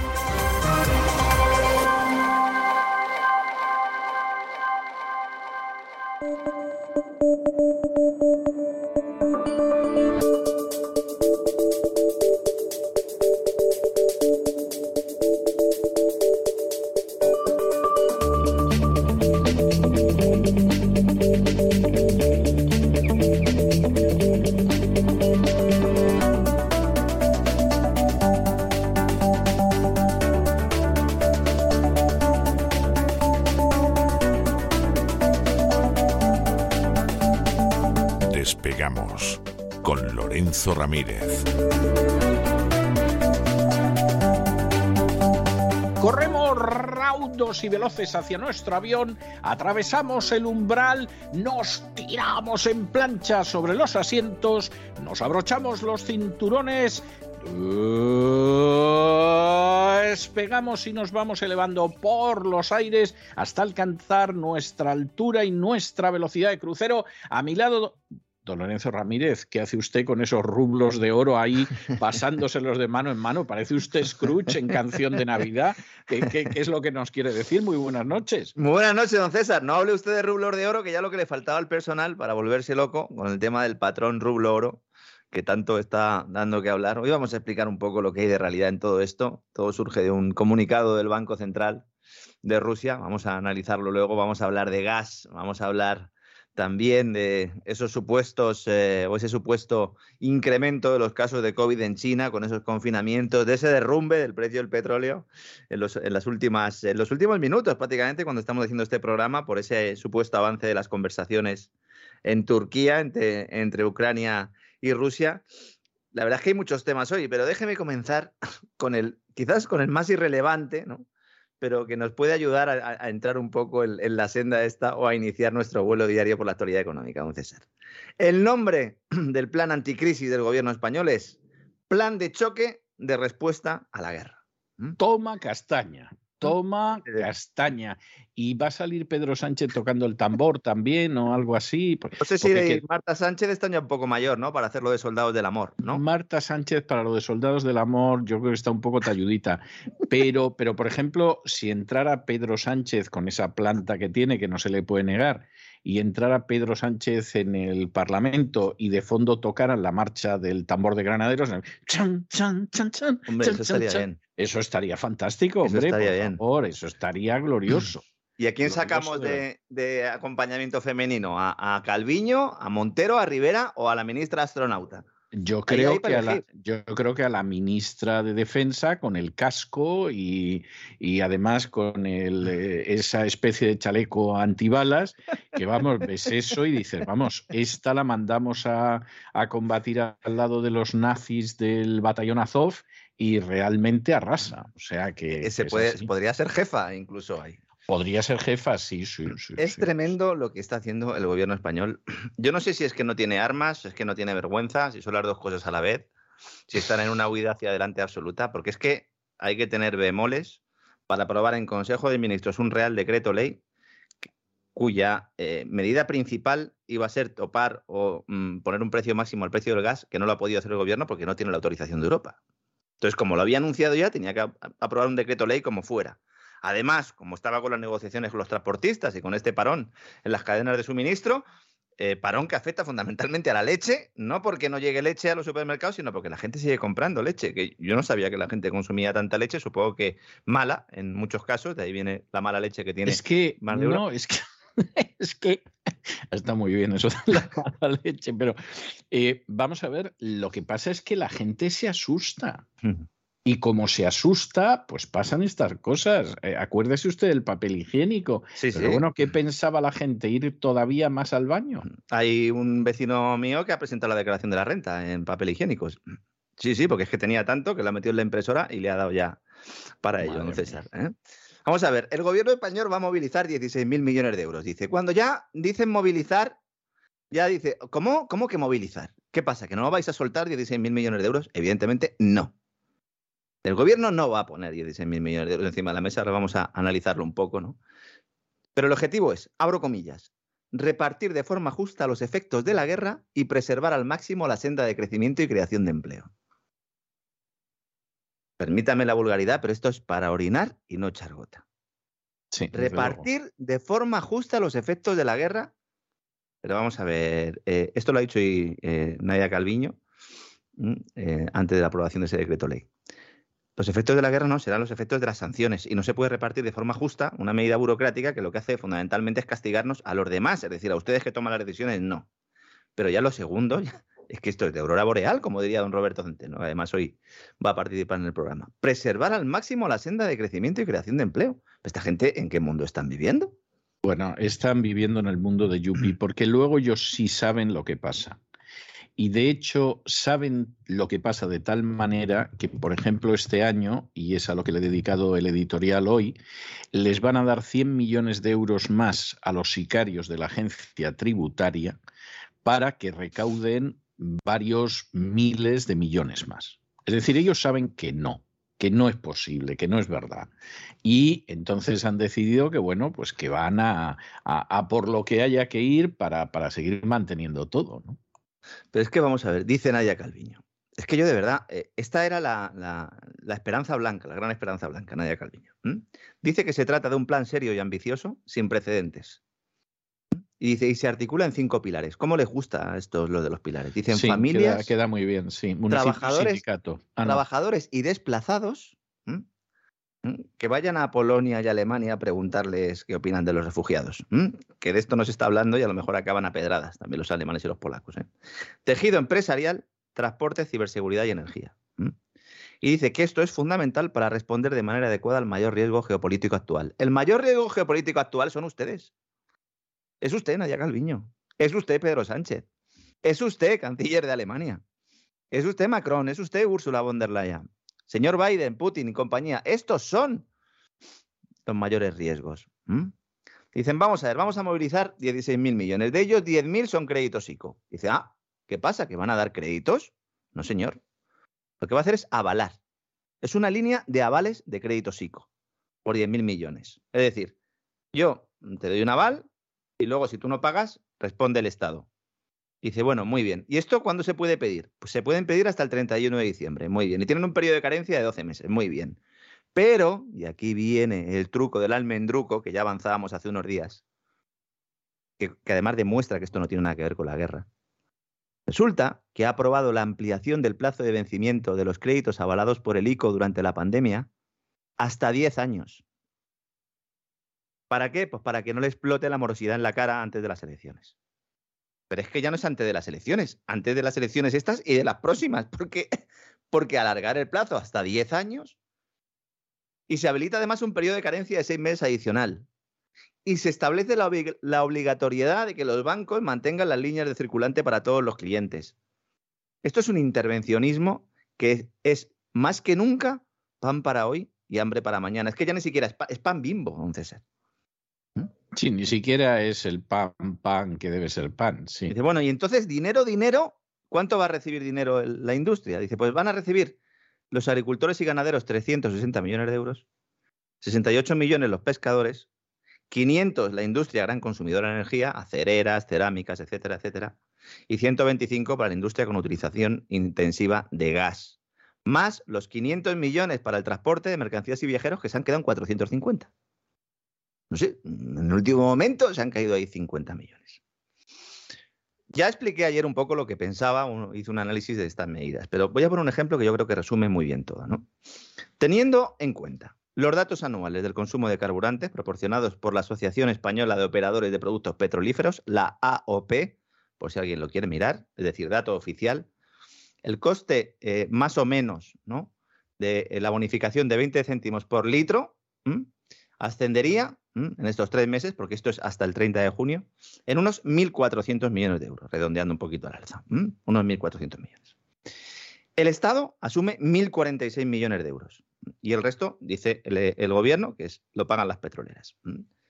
Es decir, todos nosotros en, el incremento del precio de, la, de los carburantes. Aunque no subieran esos carburantes, por criterio de mercado, porque evidentemente si tú estableces una subvención, pues van a subir, ¿no? Como explicamos ayer. Pero aunque no fuera así, solo en recaudación por IVA, en estos tres meses, por IVA de carburantes, el gobierno ingresa casi 6.000 millones de euros. No, no, si es salvaje, por eso precisamente no están dispuestos a ceder. Entonces, claro, vamos a ver, si solo me devuelve usted el IVA, eso sí que sería un plan sin precedentes. Sí. Es que, bueno, sin precedentes, porque a lo mejor es el plan de choque más irrisorio y más lamentable de la historia de los planes de choque. Entonces, a lo mejor por eso ahí podemos entender que no tiene precedentes. Se confirman el resto de medidas que anunciábamos ayer, se limitan la subida de los alquileres al 2% en los contratos que se renueven hasta el 30 de junio. Todas estas medidas son hasta el 30 de junio. Después Dios proveerá. Bueno, esta gente no, no creo que rece mucho. Pero... No, no, no, no. No, ¿verdad? Y si reza no es a Dios. claro, es lo que le iba a decir, ¿no? Se prohíben los despidos, como ya sucedió durante la pandemia. Dice la ministra de Trabajo que tener un incremento del coste de la energía brutal no es causa de despido, pues entonces entiendo que habrá empresas que tendrán que cerrar directamente si no pueden ajustar los costes. Si tú tienes costes, sobre todo empresas muy intensivas en el uso de energía, que tienen dos costes fundamentales, además de los impuestos, evidentemente, que es el coste laboral y el coste de la energía, si el coste de la energía se les dispara y no pueden ajustar por el coste laboral, pues ya me dirá usted, don César, qué futuro les espera a estas industrias. Sí. ¿Mm? Pero bueno, es que es evidente, ¿no? Todo esto le ha parecido muy mal a Esquerra Republicana, a PNV, a Bildu y a Compromís, que han dicho que hacía falta subir impuestos. Que ya lo último. Hombre, claro, porque ellos, ellos están encantados de la vida. O sea, si es que al final ellos se llevan el dinero que quieren. Ya que haya que subir impuestos, esto no puede ser que haya un plan de choque sin subir impuestos a los ricos. A los ricos. a los ricos, sí, claro, los ricos, para que luego ellos se hagan ricos. O sea, no nos vamos a engañar aquí ninguno. Sí, sí, es tremendo, ¿no? Eh, de hecho, los socios de gobierno le han dicho, oye, pero podías haber introducido algún tipo de progresividad en las ayudas al combustible, porque eh, no puede ser que el, ejemplo que se pone siempre, ¿no? Que vaya alguien de la familia Botini a echar, a echar gasolina y que le hagas el mismo descuento que le puedes hacer a un señor que está parado. Y entonces ha dicho María Jesús Montero, la ministra de Hacienda, hombre, es que no le vamos a pedir a los gasolineros que reclamen la declaración de la renta. Bueno, con, con, la familia Botín no se meta usted que tienen la temperatura 17 grados y tiene que ir con una rebequita anapé para no pasar frío porque se sacrifica mucho. ¿eh? Y eso que esas casas, esas casas tienen, que ser, tienen que ser frías, esas casas, ¿no? Porque son grandes y tal. A no ser que sea la caseta del perro, que a lo mejor es la caseta del perro la que ha bajado 17 grados, en cuyo caso, pues a lo mejor. Todo puede suceder. ¿eh? Bueno, Mm, esto no lo tomamos a WhatsApp, pero es que lo de España es, eh, insisto, es tremendo. ¿eh? Somos el reír de Europa. Ninguna de las medidas que estamos adoptando eh, van en línea con las de nuestros socios europeos que están adoptando otras iniciativas que tienen más sentido, que aunque también tengan su punto intervencionista, pero tienen mucho más sentido. La verdad de todo esto es que España no tiene armas. No tiene ningún tipo de arma. Y fíjese si lo tiene que ver mal María Jesús Montero, lo tiene que ver mal el gobierno, que teniendo ese margen de incremento de impuestos, sobre todo de ingresos, vía eh, inflación y vía también, eh, eh, en concreto, ¿no? el incremento del precio de los carburantes, no está disparando o no está utilizando ese gasto público porque sabe que a la vuelta de la esquina, dentro de muy pocos meses, la prima de riesgo se va a disparar, que ya, de hecho, está subiendo. Prima de riesgo, para el que no lo sepa, la diferencia entre el coste de financiación de España y Alemania, va subiéndose el coste de financiación, con lo cual lo que está aumentando, lo que está descontando el mercado es un riesgo, un mayor riesgo de impago o por lo menos eh, problemas eh, en la estructura presupuestaria. El relato con respecto a los transportistas ha empezado a cambiar ya esta misma mañana. También es algo que ¿Ah, anticipamos. Sí? De la mano además de Pedro J. Ramírez. Anda. Bueno. Y a ver, ¿qué cuenta Pedro J? al cabo de 15 días de paro, dice Pedro J, y después del pacto del gobierno, la broma empieza a tener poca gracia. Anda. Y, y, esto cómo se lo va a pagar el gobierno a Pedro J? ¿Le van a poner algún tipo de publicidad? Bueno, ya le dieron 400.000 este euros a su periódico eh, las ayudas COVID supongo que le darán más. Ah, no sé si se le está acabando. Que menos, que menos, que menos, ¿no? Y añade... ya, está bien de bromas. ¿eh? ya está bien de bromas con los transportistas. Ya está bien de bromas. Dice, si no cumplieran una labor tan neurálgica en la economía, no podrían causar tanto perjuicio, evidentemente. Y concluye, es hora de bajarles los humos. Anda, este es el anda. Este es Pedro J ahora es, resulta que es el hombre de la porra del gobierno. Sí, pues efectivamente, sí. ¿Cómo han cambiado las cosas, eh? Ay, Pedro J, ¿quién te ha visto y quién te ve? ¿Quién te ha visto y quién te ve? Este es el relato. Dijimos, pasarán de defender a los transportistas a exigir intervención estatal y mano dura. Bueno, hubo gente que desde el principio dijo que eran agentes rusos y, extrema izquierda. O sea, vamos a ver también. Y luego extrema derecha a la vez. Y luego extrema derecha a la vez. También. Es decir, vamos a también a ser ecuánimes. O sea, Pedro J se ha vendido antes, pero había gente por ahí ofreciéndose desde mucho tiempo, desde el primer momento. ¿eh? Como diría José Mota, iban de ofrecidas y estaban de ofrecidas desde el minuto uno. ¿eh? Que luego no haya pitado la cosa ya es otro cantar, pero vamos, iban de ofrecidas. He cogido además este ejemplo porque es que yo creo que es el más salvaje y el más evidente de este relato. ¿eh? Son muy previsibles.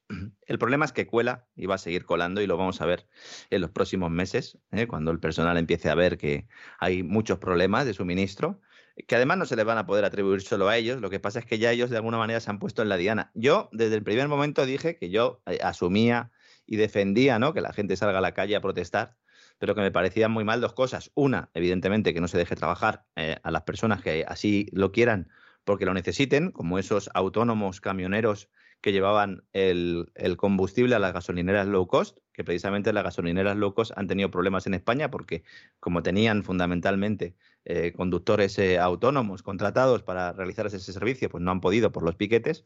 Y luego, en segundo lugar, porque pensaba que de alguna manera eh, no estaban siendo manipulados, pero sí el gobierno había llevado la situación un poco a un nivel máximo, a una tensión, como decía Zapatero, ¿verdad? En aquella famosa entrevista nos conviene que haya tensión para así luego poder justificar una intervención. Bueno, en realidad, en realidad se lo dijo Iñaki Gabilondo. es verdad, fue al revés, ¿no? Fue Iñaki. Exactamente, fue Iñaki, el otro estaba hablando, bueno, pasa esto, pasa la otro, pasa lo del más allá, y entonces Iñaki le dijo, os conviene que haya tensión. Mm. Iñaki Gabilondo, el del tiempo nuevo en las primeras horas del 11M, ¿verdad? Con aquel documento que leyó y que explicó también el señor Bru en, en la entrevista que dice usted, don César, sobre el 11M. ¿no? Bueno, vamos a cosas de verdad, vamos a cosas importantes que está pasando en el mundo. La promesa de Biden de traer el gas a Europa está generando dudas, incluso en Estados Unidos, que están empezando a plantearse si lo que ha prometido puede ser cierto o no. Llevar más gas natural licuado a Europa puede ser más difícil de lo que nos está vendiendo la Casa Blanca, a pesar de que Estados Unidos ha aumentado drásticamente sus exportaciones en los últimos años. Muchas instalaciones de exportación, muchas infraestructuras ya están funcionando al máximo de su capacidad y la mayoría de las nuevas terminales solo están en fase de planificación. Hay que decir que la mayor parte de los envíos estadounidenses se dirigen ya a Europa, aunque gran parte del suministro está contratado con compradores. Es decir, los contratos están firmados. Claro, mm, si hay que sustituir el petróleo ruso o los hidrocarburos rusos, el gas natural en este caso, eh, por el americano, hay que firmar nuevos contratos, ¿no? Es verdad que Estados Unidos se encuentra en una posición única porque tiene un sistema de gas natural licuado muy flexible que puede hacer que se desvíe a Europa o a Asia. Fundamentalmente se estaba desviando a Asia en los inicios de la crisis energética, pero claro, como están diciendo los analistas en Estados Unidos, dicen todo depende de quién esté dispuesto a pagar más, ¿no? Ese precio, ¿no? Estados Unidos no puede eh, enviar mucho más gas a Europa, pero es que aunque pudiera, el continente puede tener dificultades para recibirlo. Porque incluso si todas las instalaciones europeas funcionan a pleno rendimiento, la cantidad de gas que podría facilitar Estados Unidos solo cubriría dos tercios de lo que actualmente Rusia suministra a Europa a través de los gasoductos. Mm, y eso yo me atrevería a decirle que de manera optimista. ¿eh? Muy optimista y teniendo en cuenta un desembolso inferior al precio de mercado que se está pagando ahora. Sí, sí, eso sería muy optimista. ¿eh? O sea, también se lo digo a usted. Claro, de ahí la importancia de Argelia, ¿no? De ahí la importancia de Argelia, que ese sería el otro suministrador, ¿no? Y de Qatar, etcétera, etcétera, ¿no? La interrupción de suministro del gas por parte de Argelia supondría, evidentemente, un, cataclismo, ¿no? Por eso no lo va a hacer. Pero no lo va a hacer fundamentalmente porque no le compensa a Argelia. Argelia está vendiendo eh, gas a España, está vendiendo gas a Italia, está vendiendo gas a Francia y de alguna manera va a ser un poco el socio prioritario. Estuvimos comentándolo el otro día en el programa que dedicamos al Sáhara que Estados Unidos ya contactó con el gobierno de Argelia para explicarle su plan antes de la guerra de Ucrania, antes de la intervención militar de Rusia, en concreto en diciembre del año pasado. La idea era que España cediera el Sáhara y que Argelia hiciera un poco el paripé, que hiciera como que se enfadaba, pero a cambio convertirse en uno de los socios prioritarios eh, a nivel energético de Europa propuesta que hace Victoria Nuland, que no la hace la Unión Europea, sino que la hace Estados Unidos y en concreto esta señora de la que tanto hemos hablado. Bueno, Victoria Nolan, que es más mala que hecha de encargo, ¿eh? O sea, sobre todo, luego a lo mejor, pues yo qué sé, es una abuela o una madre de familia ejemplar. Pero, pero Igual hace de Madalenas, ¿no? Buenas. Pero sí, o, o, algo parecido. Pero para la Unión Europea, esta mujer es una maldición. ¿eh? O sea, hombre, ya lo dijo ella, ¿no? Fuck European Union y no lo voy a traducir.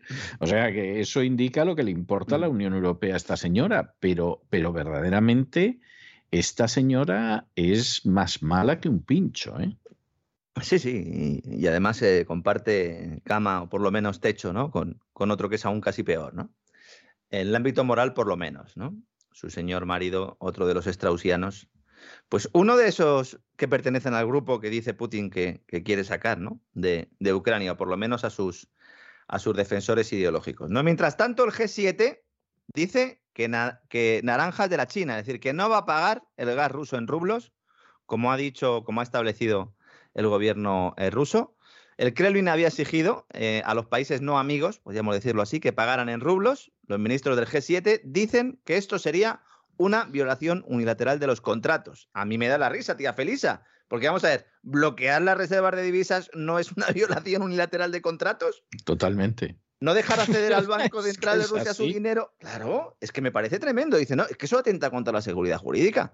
Bueno, y, robarle el dinero a un Banco Central soberano. Un dinero que además se lo has pagado tú porque te ha vendido antes eh, hidrocarburos. Es decir, ¿Crees que sea un dinero que procede de actividades terroristas? No, es un dinero que le has entregado tú. Dice, no, esto lo bloqueamos. Esto no es una violación unilateral de los contratos, ¿no? Entonces dicen los ministros de G7, dice, los contratos celebrados son válidos y las empresas deben y tienen que respetarlos. El pago en rublos es inaceptable y pedimos a las empresas afectadas que no cumplan con la demanda de Putin. ¿Qué dice Rusia? Dice, muy bien, pues estupendo, pues eh, entonces no os doy yo gas. Exacto. Si no me lo pagáis en rublos, el 31 de marzo es la fecha clave. El 31 de marzo, dentro de dos días, Gazprom que de momento mantiene sin cambio los suministros a Europa, sigue proporcionando y sigue cobrando en euros y en dólares, el 31 de marzo se acabó la fiesta. Porque ese día Gazprom, el Banco Central y el gobierno ruso, bueno, el representante de energía del gobierno ruso, informan a Putin, presentan el documento sobre las medidas a adoptar para transferir el pago por combustible en rublos. Esto entraría en vigor, bueno, pues ya cuando decida Putin. Pero el 31 de marzo es cuando ya va a tener encima el plan concreto. Alrededor del 60% de las ventas de gas de Gazprom a Europa y a otros países se liquidan en euros y el 40% en dólares. ¿Mm? Te dice, bueno, ¿y entonces cómo vais a comprar este gas? El G7 es Alemania, Canadá, Estados Unidos, Francia, Italia, Japón y Reino Unido. Además de la Unión Europea, que cuenta con representación política en las reuniones. Rusia estaba. Rusia estaba, pero la echaron después del golpe de Estado del Maidan, cuando eh, Rusia se anexiona a Crimea y entonces le echan por anexionarse Crimea. Es decir, uno puede dar un golpe de Estado, pero no anexionarse la península de Crimea. Sobre todo aunque haya un referéndum entre medias, pero no son de los nuestros. Además, anexión pacífica, que la, gente no lo sabe esto tampoco. Sí, Entraron allí tranquilamente, pusieron a unos señores en la puerta del Parlamento, todo hay que decirlo, vestidos de negro, y a otra cosa, mariposa. En un sentido estricto, apuntará el rublo de esta manera porque es lo que quiere hacer, evidentemente, eh, Rusia. Eh, tiene mucha lógica. Desde que el Kremlin inicia la operación, la intervención militar, la operación especial, como la llaman ellos, el 24 de febrero, la moneda rusa primero se desploma, luego las sanciones occidentales congelan cientos de miles de millones de dólares de reservas de Moscú en el extranjero, y luego tiene el componente fundamental de guerra económica, es decir, si tú me sancionas a mí, pues yo a ti te obligo a pasar por el aro y a pagar en rublos. Los grandes importadores europeos, como la alemana Uniper, no saben qué hacer porque ya les han dicho las autoridades rusas que si no pagan en rublos les van a cortar el gas. Muchos dicen, bueno, ¿esto también perjudicaría a Rusia? Sí, es verdad. Rusia suministra más de un tercio del gas de Europa, del que produce, y el cierre de estos grifos evidentemente golpearía a Moscú. Esto es evidente, ¿no? claro, también hay que tener en cuenta que Moscú tiene alternativas. Contamos eh, en la semana pasada que está vendiendo mucho más a India. Eh, China está encantada de comprar, sobre todo si es con descuento. Y luego hay nuevos gasoductos ¿no? que están en marcha. Eh, y luego, pues, los buques metaneros, ¿no? que se pueden mandar a otros sitios, aunque no haya gasoductos. ¿no?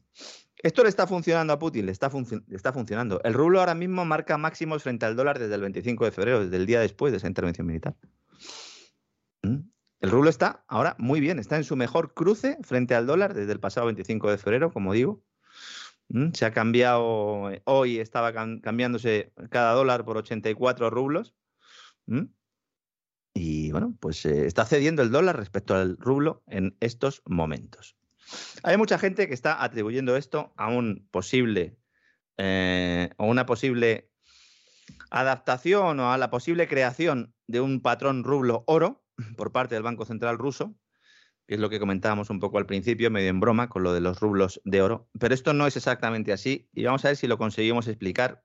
No es demasiado eh, fácil, pero yo creo que al final lo vamos a conseguir. El Banco Central de Rusia, para apuntalar al rublo, ha tomado diferentes medidas. ¿no? Una fue subir tipos de interés, otra, la que acabamos de comentar, fue ligar el pago de los hidrocarburos eh, al rublo, es decir, solo se puede pagar con rublos, de alguna manera creas, en lugar de un petrodólar, sería un petrorrublo o un gasrublo, para que nos entendamos, ¿no?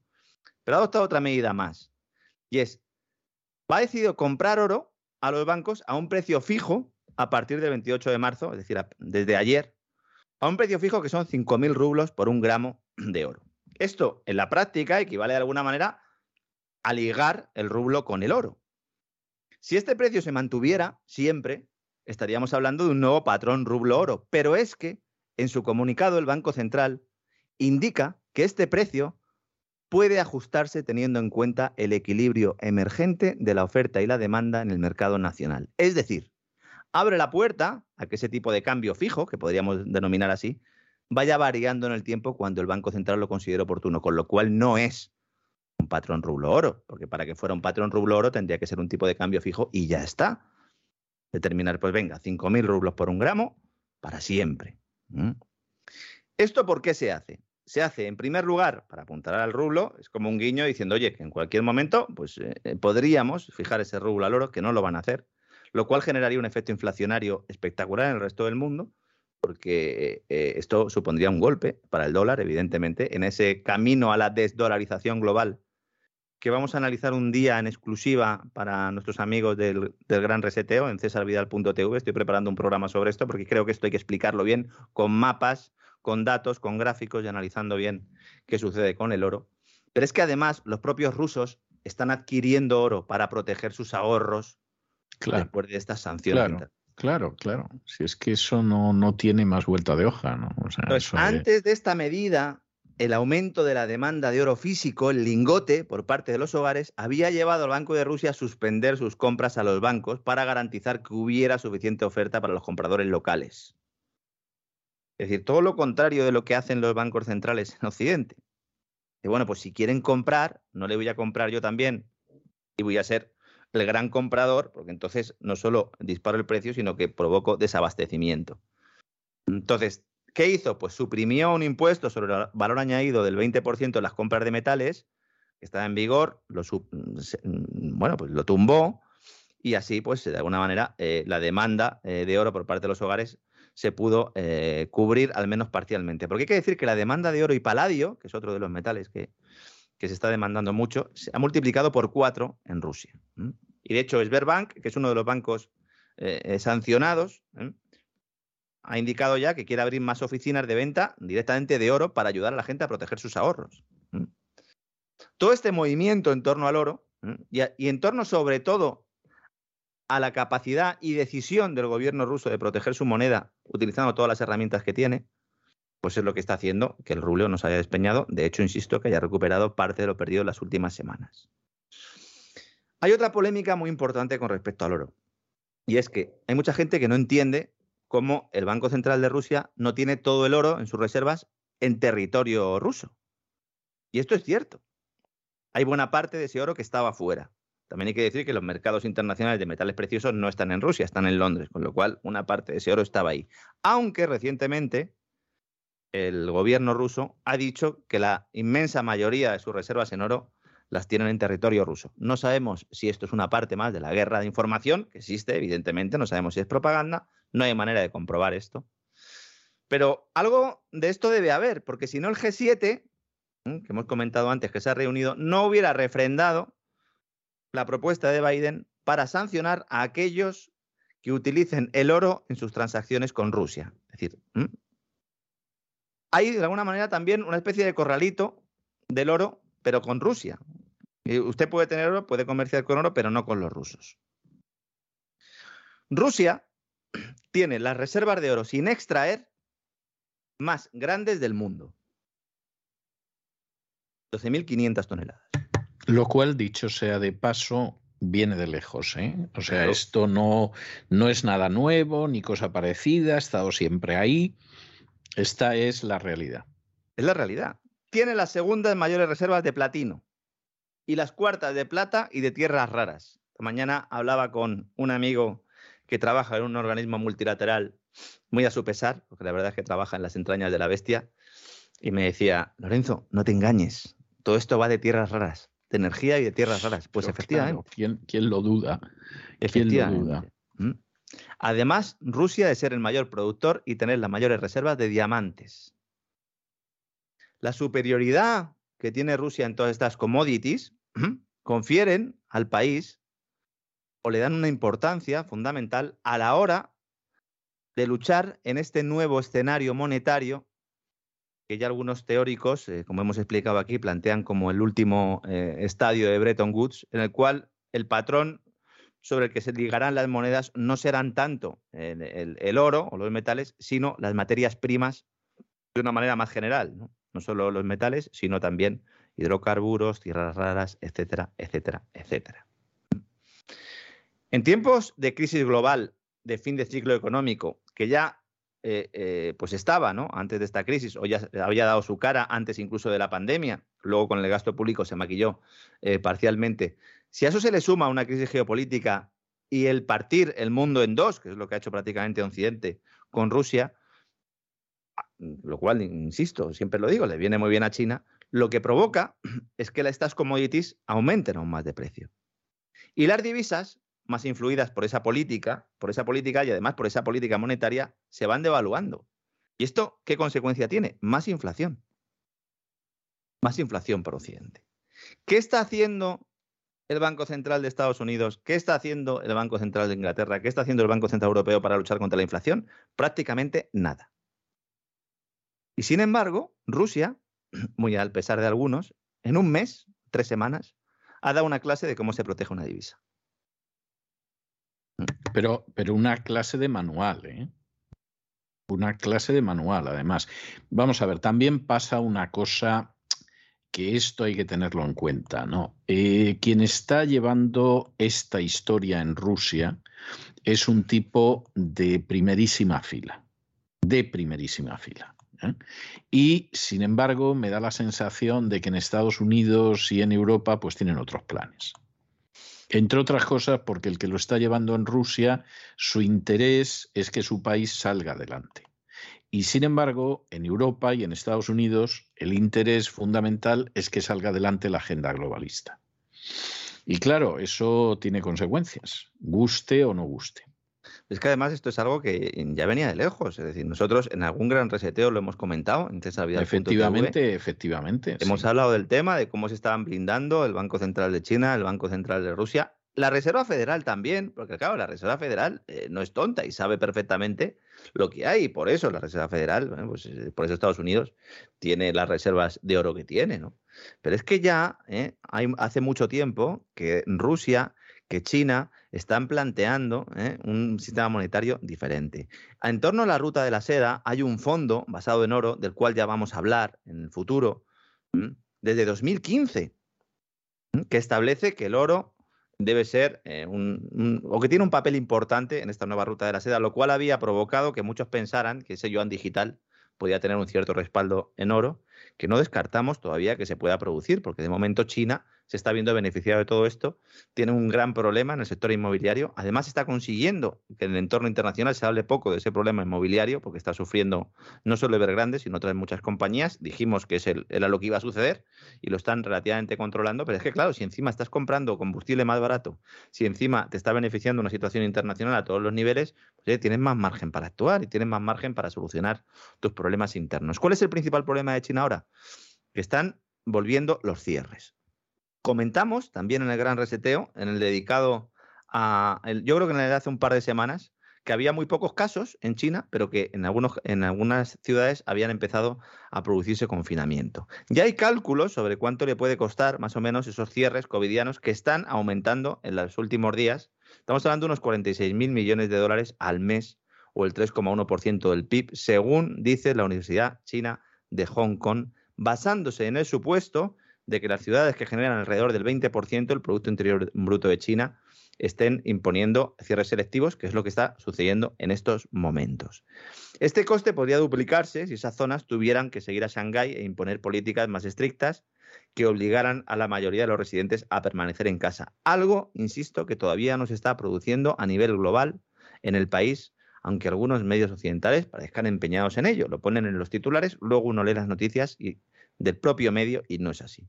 Shanghái ha sido confinada nueve días para hacerle la prueba del COVID a los 25 millones de habitantes. Es decir, han dicho, confinamos y les hacemos la prueba a los 25 millones de habitantes y, a la provincia nororiental de Chilín, que son otros 24 millones, que lleva dos semanas cerradas.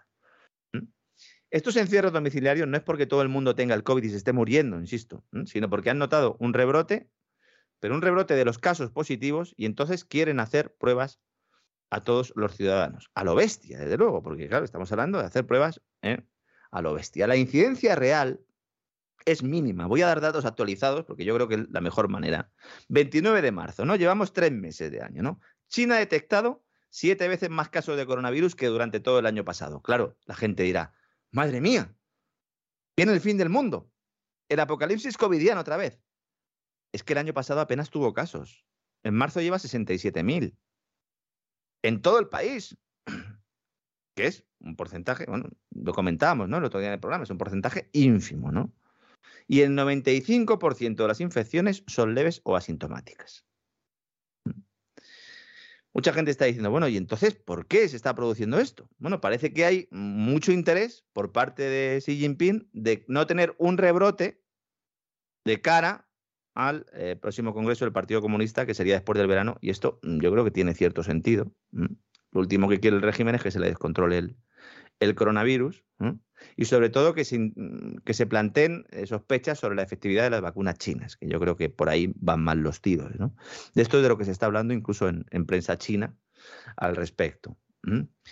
¿Esto cómo nos afecta a nosotros? Pues nos afecta fundamentalmente porque esto introduce un elemento más inflacionario, porque claro, si detienen su actividad determinadas fábricas y teniendo en cuenta que China es, bueno, es que eh, su puerto es el primero del planeta en tráfico de mercancías el de Shanghái, ¿no? Entonces, ¿qué sucede? Pues parón que agravará la ya de por sí atascada cadena global de suministros.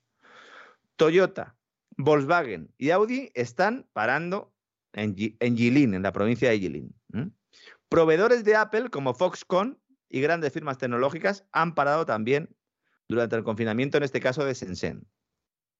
Es decir, va a haber problemas. Ya estamos leyendo artículos diciendo que la gente no se va a poder comprar un iPhone, como si eso fuera lo más importante, ¿verdad, César? Dice, no tendréis iPhone. Y, aparte de que no tendréis iPhone y serás feliz, eh, es que, mire, sinceramente, yo lo comentaba ya hace semanas, lo de Ucrania parece que se va a acabar. Adiós, gracias. ¿eh? Parece que se va a acabar. Y hay que entretener a la gente con otra pandemia. El caso es mantener a la gente aterrorizada, asustada y sometida. Y como parece que el ejército ruso, a pesar de lo que dice la propaganda de la NATO, es bastante eficaz y esto se va a acabar, pues, pues nada, tenemos que soltar al nuevo bicho. Sí, eh, bueno, introducir un elemento más, ¿no? Siempre tiene que haber un elemento exterior ahí, ¿no? Que nos, que nos tenga todos atenazados, ¿no? Bueno, el caso de España es evidente. Yo sobre todo lo digo para los oyentes que tenemos eh, fuera de, la península ibérica, ¿no? Que al final uno va por la calle y ve que la gente eh, pues sigue llevando su mascarilla, ¿no? No es que sean personas que puedan ser inmunodeprimidas o que incluso puedan estar malas y, tener algún tipo de, catarro y no quieran contagiar, sino directamente porque están abducidas, ¿no? Están muertas de miedo, básicamente, y como el miedo es incontrolable, pues eh, me voy a evitar calificativos, ¿no? Porque en el fondo, toda esa gente a mí en, el fondo me da bastante lástima, ¿no? A pesar de todo lo que estoy diciendo, muchas ciudades, después de hacer estas pruebas, abren. Es decir, el caso de Shenzhen es clave. O sea, Shenzhen le ha hecho pruebas a los 17 millones de habitantes y luego la han abierto la ciudad otra vez. Con restricciones, sí. Con barrios fronterizos con Hong Kong cerrados, sí. Porque en Hong Kong parece que, parece que la cosa sí se le está yendo un poco de madre, ¿no? Pero fundamental diferenciar entre una persona que está enferma y una persona sintomática que dé positivo en un test que seguimos sin saber realmente, ¿no? Si esos test eh, son todo lo fiables que deberían ser o si lo que están sirviendo es para otra cosa, ¿no? Para alimentar esa, esa ola de miedo, ¿no? De la que nos hablaba usted hace nada, ¿no? Y para terminar hoy el vuelo, ¿eh, don César, le voy a comentar una cosa que tiene indignados a los andaluces. Mm. La verdad es que me ha sorprendido a mí lo que ha hecho esta mañana Moreno Bonilla, presidente de la Junta de Andalucía. Ha felicitado a todos los andaluces las fiestas de primavera. César. Es decir, ya no se, no se respeta la Semana Santa ni en Sevilla. Las fiestas de primavera. Toma, toma castaña, ¿Eh? bonilla. Muy No sé si saldrán unos druidas, a, no sé, igual hacen una semana, igual los pasos en Semana Santa les pegan fuego y, se danza alrededor, ¿no? Con unas antorchas. Eh, no sé, a lo mejor llaman al primo de Asteris, ¿no? O, aquel que hacía las pociones, ¿no? Para que hagan allí alguna historia, ¿no? Dice Moreno Bonilla, cuenta oficial en Twitter. Tenemos las fiestas de primavera a la vuelta de la esquina. La pandemia ha ido a mejor y sé que hemos pedido prudencia muchas veces. Pero no olvidemos que el virus sigue ahí. Así que, por favor, evitemos situaciones de riesgo y usemos la mascarilla siempre que sea recomendable. Y esto lo dice el señor Moreno Bonilla sobre un atril en un sitio que no está al aire libre, es decir, interiores y sin mascarilla. ¿eh? Qué barbaridad. ¿Eh? Póngasela usted, Moreno Bonilla, póngasela usted. No creo que tenga nada que ver que su mujer trabaje en una empresa que se dedica al reparto de mascarillas. No creo que tenga nada que ver. Eh, sobre esto se ha hablado mucho. Tenían el contrato de la empresa para repartir las mascarillas en las residencias. Bueno, no creo que tenga nada que ver. A lo mejor Moreno Bonilla no va con mascarilla en la calle y se la pone en su casa, para que no se enfade su mujer. Sí, Moreno Bonilla entra en casa y lo primero que le dice la mujer es pisa por los trapos para sacarme brillo al suelo de la casa y ponte la mascarilla. Bonilla. Ponte la mascarilla, Bonilla. Bonilla, ponte la mascarilla. Efectivamente. Bonilla el de la mascarilla, ¿no? Y mientras, el petróleo, eh, la verdad es que lo de hoy el petróleo está siendo montaña rusa. Eh, eh, según se va comunicando al mercado que hay un avance en las negociaciones, como usted estaba anticipando hace escasos segundos, ¿no? Entre Ucrania y Rusia o entre Rusia y la OTAN o quien esté negociando ahí. Básicamente, si juntamos la posibilidad del fin de la guerra con ruptura de cadenas de suministros porque haya industrias en China que paren, si, si paran fábricas en el mayor consumidor de petróleo del mundo, pues evidentemente el petróleo tiene que tender a la baja y eso es lo que ha hecho. El petróleo ha bajado notablemente, ha pasado esta mañana de subir un 2% a desplomarse, más de un 6%, está en el entorno de los 100 dólares el barril. El Brent, que es la referencia en Europa, el West Texas sigue también un, camino eh, similar. Vamos a ver qué sucede con el petróleo, pero siempre comentamos lo mismo, ¿no? Que suba es una mala noticia, es una mala noticia porque evidentemente eh, supone un incremento de los costes energéticos, eh, sobre todo en los países que no lo producen, ¿no?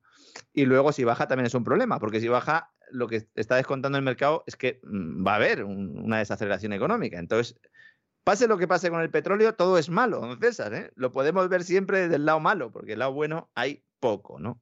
En todo caso, supongo que los conductores lo celebrarán siempre y cuando eh, las gasolineras pues trasladen ese, decrecimiento ¿no? o ese, eh, esa rebaja ¿no? del precio de cotización en los mercados a las gasolineras, que sabemos que no lo hacen con toda la rapidez que deberían, a pesar de que algunas petroleras estén ahora pues poniendo un poco en la medalla diciendo que ellos voluntariamente están rebajando el precio de los carburantes para ayudar a España y para ayudar a ese gobierno que les ha pedido, bueno, les ha obligado por Real Decreto Ley a sufragar una parte de esa rebaja eh, del precio. Es importante que tengamos en cuenta, porque claro, cuando uno dice, subvencionamos 20 céntimos la gasolina, 15 el gobierno y 5 las petroleras, ¿no? Pues el mensaje lo que pretende es que la gente diga, ¿y por qué las petroleras ponen tan poco? ¿Por qué el gobierno tiene que poner, es decir, nosotros y las petroleras tampoco? Y en realidad lo que estás haciendo es intervenir los precios.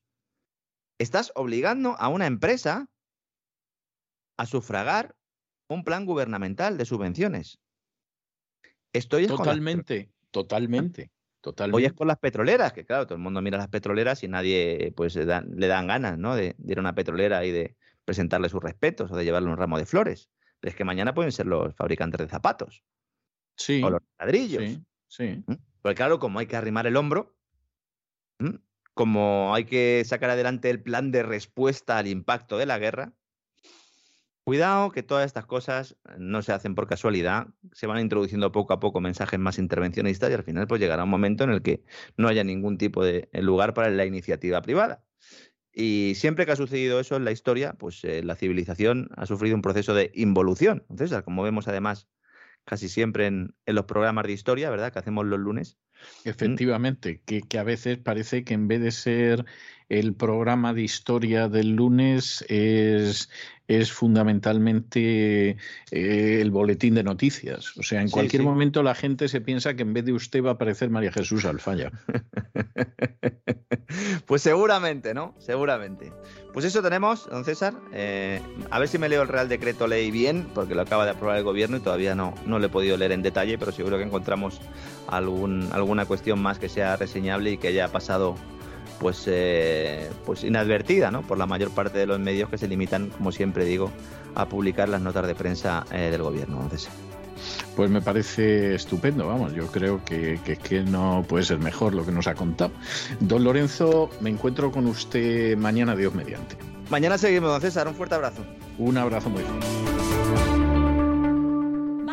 makes the world go around, the world go around, the world go around. Money makes the world go around, it makes the world go round. La economía que se fue con Roberto Centeno.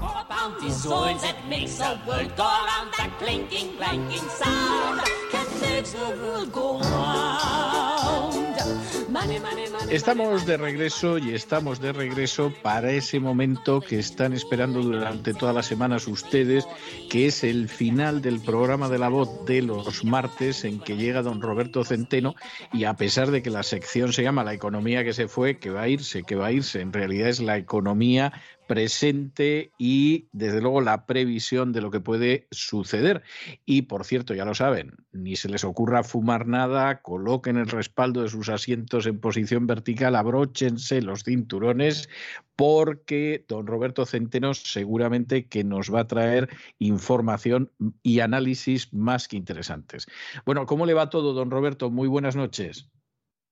Muy buenas noches, don César. Pues eh, fíjese que hoy he comido con unas personas, pero una de ellas en particular, que ha sido un gran empresario de este país y sigue todavía, bueno, y que conoce muchas cosas, ha conseguido eh, que sentar en el banquillo nada menos que al, al, eh, al, presidente del el expresidente del BBVA y puede sentar en el banquillo a los expresidentes de la Caixa y de Repsol, eh, en una causa abierta contra ellas, con el tema de Villarejo, y, me ha comentado que eh, había escuchado una entrevista que había hecho usted a una determinada persona que conocía muy bien los entresijos del 11M y ha quedado en mandármela, bueno, de hecho ya me la ha mandado. Ignacio López Bru. Ignacio López, Ignacio López Bru. López Bru, sí, efectivamente. López Bru.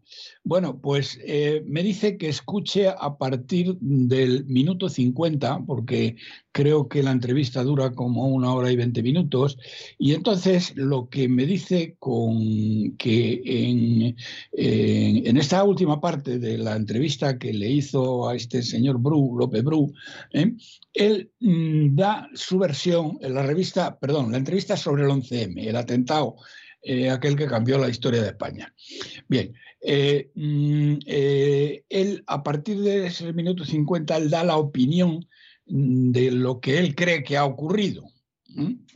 cuál cree que ha sido el tema. Y entonces esta persona me decía que, claro, que mm, fíjate que hacía un símil de un chico que ahora mismo no recuerdo su nombre, un chico de 19 años, el que descubrió el planeta Neptuno, que eh, mirando con un telescopio, él vio que el planeta, el último planeta que se conocía, que era Urano, eh, seguía unas, mm, eh, seguía unas, una trayectoria que no correspondía con las leyes de Kepler. Y entonces él eh, matemáticamente, con un lápiz y un papel, porque en aquella época no había ordenadores, con un lápiz y un papel, eh, mm, llegó a la, bueno, primero llegó a la conclusión de que tenía que haber algo que hiciera que la trayectoria de Urano no cumpliera las leyes de Kepler. Y ese algo no podía ser más que una masa que, que para, para, él era invisible ¿eh? Eh, y em, mm, eh, hacía que eso fuera así. Entonces, él matemáticamente calculó mm, las oscilaciones, esas oscilaciones del planeta Urano, y llegó a la conclusión de que había una masa que él no podía ver, que estaba situada en un determinado punto y que por lo tanto tenía que ser otro planeta que su eh, telescopio de aquella época no la alcanzaba a ver. 40 eh, años después, o algo así, eh, en, Berlín, me parece, se instaló un telescopio lo suficientemente grande como para poder ya ver que efectivamente estos, estos cálculos que había hecho este chico eran debidos a un planeta que estaba exactamente en el mismo punto donde él había dicho que tenía que estar y que tenía las características de masa ¿eh? Eh, eh, y de distancia a, Urano que él había predicho. Y entonces él hacía este símil porque mm, mm, él comparaba a, a, este entrevistado suyo, a López Bru, con este chico que sin ver, sin ser capaz de ver, lo que eh, las anomalías que se habían producido, en este caso, eh, no en los planetas, sino en el, en, la, en, el, en el 11M, en el atentado del 11M, lo que tenía que haber ocurrido era mm, lo que cuenta en su entrevista a partir del minuto 50. Y eh, claro, este, esta persona me decía, dice, bueno, ahora sí lo podemos ver y hemos podido comprobar que efectivamente, de la misma manera que el mm, gran telescopio que se instaló en el Observatorio de Berlín pudo comprobar la existencia del planeta Neptuno, lo que hemos venido a comprobar eh, eh, es que lo que esta persona decía era verdad, donde increíblemente, bueno, pues están implicadas eh, bueno, desde el Opus catalán, que son unos separatistas, hasta una serie de no solo No solo el catalán, no solo el catalán, pero, pero muy, muy obviamente el catalán, sí muy obviamente el catalán. Y, nada, así que en cuanto termine el programa, mm, esta noche eh, voy a leerme desde, voy a escuchar eh, desde el minuto 50 para ver y comprobar eh, estas cosas que, como digo, él equiparaba a el descubrimiento del planeta Neptuno eh, por simplemente por mm, eh, reuniendo una, sin llegar a verlo, ¿eh? sin llegar a verlo, pero por toda una serie de cuestiones que aquí pasa lo mismo. Es decir, si hay un jefe de policía la noche del atentado que después resulta que le hacen archipámpano, que si hay otro jefe de policía de no sé qué, que al final le hacen jefe de seguridad de uno de los mayores bancos de España, si no el mayor, etcétera, etcétera, pues claro, es que blanco y en botella. ¿eh? Sí, al final las vibraciones parecen bastante claras, ¿no? no, es así, es así, ¿no? Así que eso ha sido de la comida que eh, estábamos hablando, de otra serie de cosas, pero bueno, estamos hablando de otra serie de cosas que de alguna manera afectan a, eh, en buena parte a la manera que tiene de informarse la gente hoy. Y es que eh, la gente eh, ya no se informa, sobre todo la gente eh, de, menos de 50 años, ya no se informa a través de los grandes canales de la TDT, que los puede utilizar pues, para ver películas o para ver otra cosa, pero la gente se informa a través de otro tipo de plataformas eh, y, por lo tanto que, bueno, eh, por supuesto, mm, eh, personas de menos de 50 años que lean periódicos, que lean periódicos de papel, pues ya no debe haber nadie. Sí. Oiga, nosotros no estamos los número uno en iBox una semana sí y otra también y la de más allá también porque sí, sino porque hay un cambio de corriente que en España, como suele pasar históricamente, está siendo más débil y más tardío que, en otros países, pero aquí en Estados Unidos, y yo lo comentaba en una conferencia que di este domingo, ya más del 50% de los americanos no sigue los grandes medios. Es decir, no se fía de la Fox, no se fía de la CNN, etcétera. Más del 50% de los americanos ya se informa en medios alternativos, eso que les ha dado por llamar medios alternativos. Que saque pues cada cual sus consecuencias, ¿no? Efectivamente, efectivamente. Eh, la verdad es que los primeros que la deberían sacar, y cuanto antes lo saquen mejor, son los que financian con una publicidad que al final no les renta nada ¿eh? Eh, eh, a todos estos, estos medios. Porque la verdad es que han dejado de tener influencia en eh, una parte muy, muy significativa de la población. Que, eh, bueno, que aquí no se crea que eh, hablaban de una cifra incluso mayor, del 50 o el 60%. En España me, parece optimista eso. Sería alguien que quería vender algo, pero, pero, pero fíjense, igual que le digo que no creo que sea tanto, también le digo que sí creo que efectivamente es mucho. O sea, yo creo que es mucho. Me hacía, me hacía, hacía además un símil esta persona que me ha comentado lo de su brillantísima entrevista, que para que vea usted que le escucha aquí todo el mundo, todo, por lo menos todo el mundo importante. A lo mejor los pastores de la Extremadura no lo escuchan. Ah, no creo, a lo mejor también, ¿eh? Mejor también. No, pero me, me hacía el siguiente símil, don César.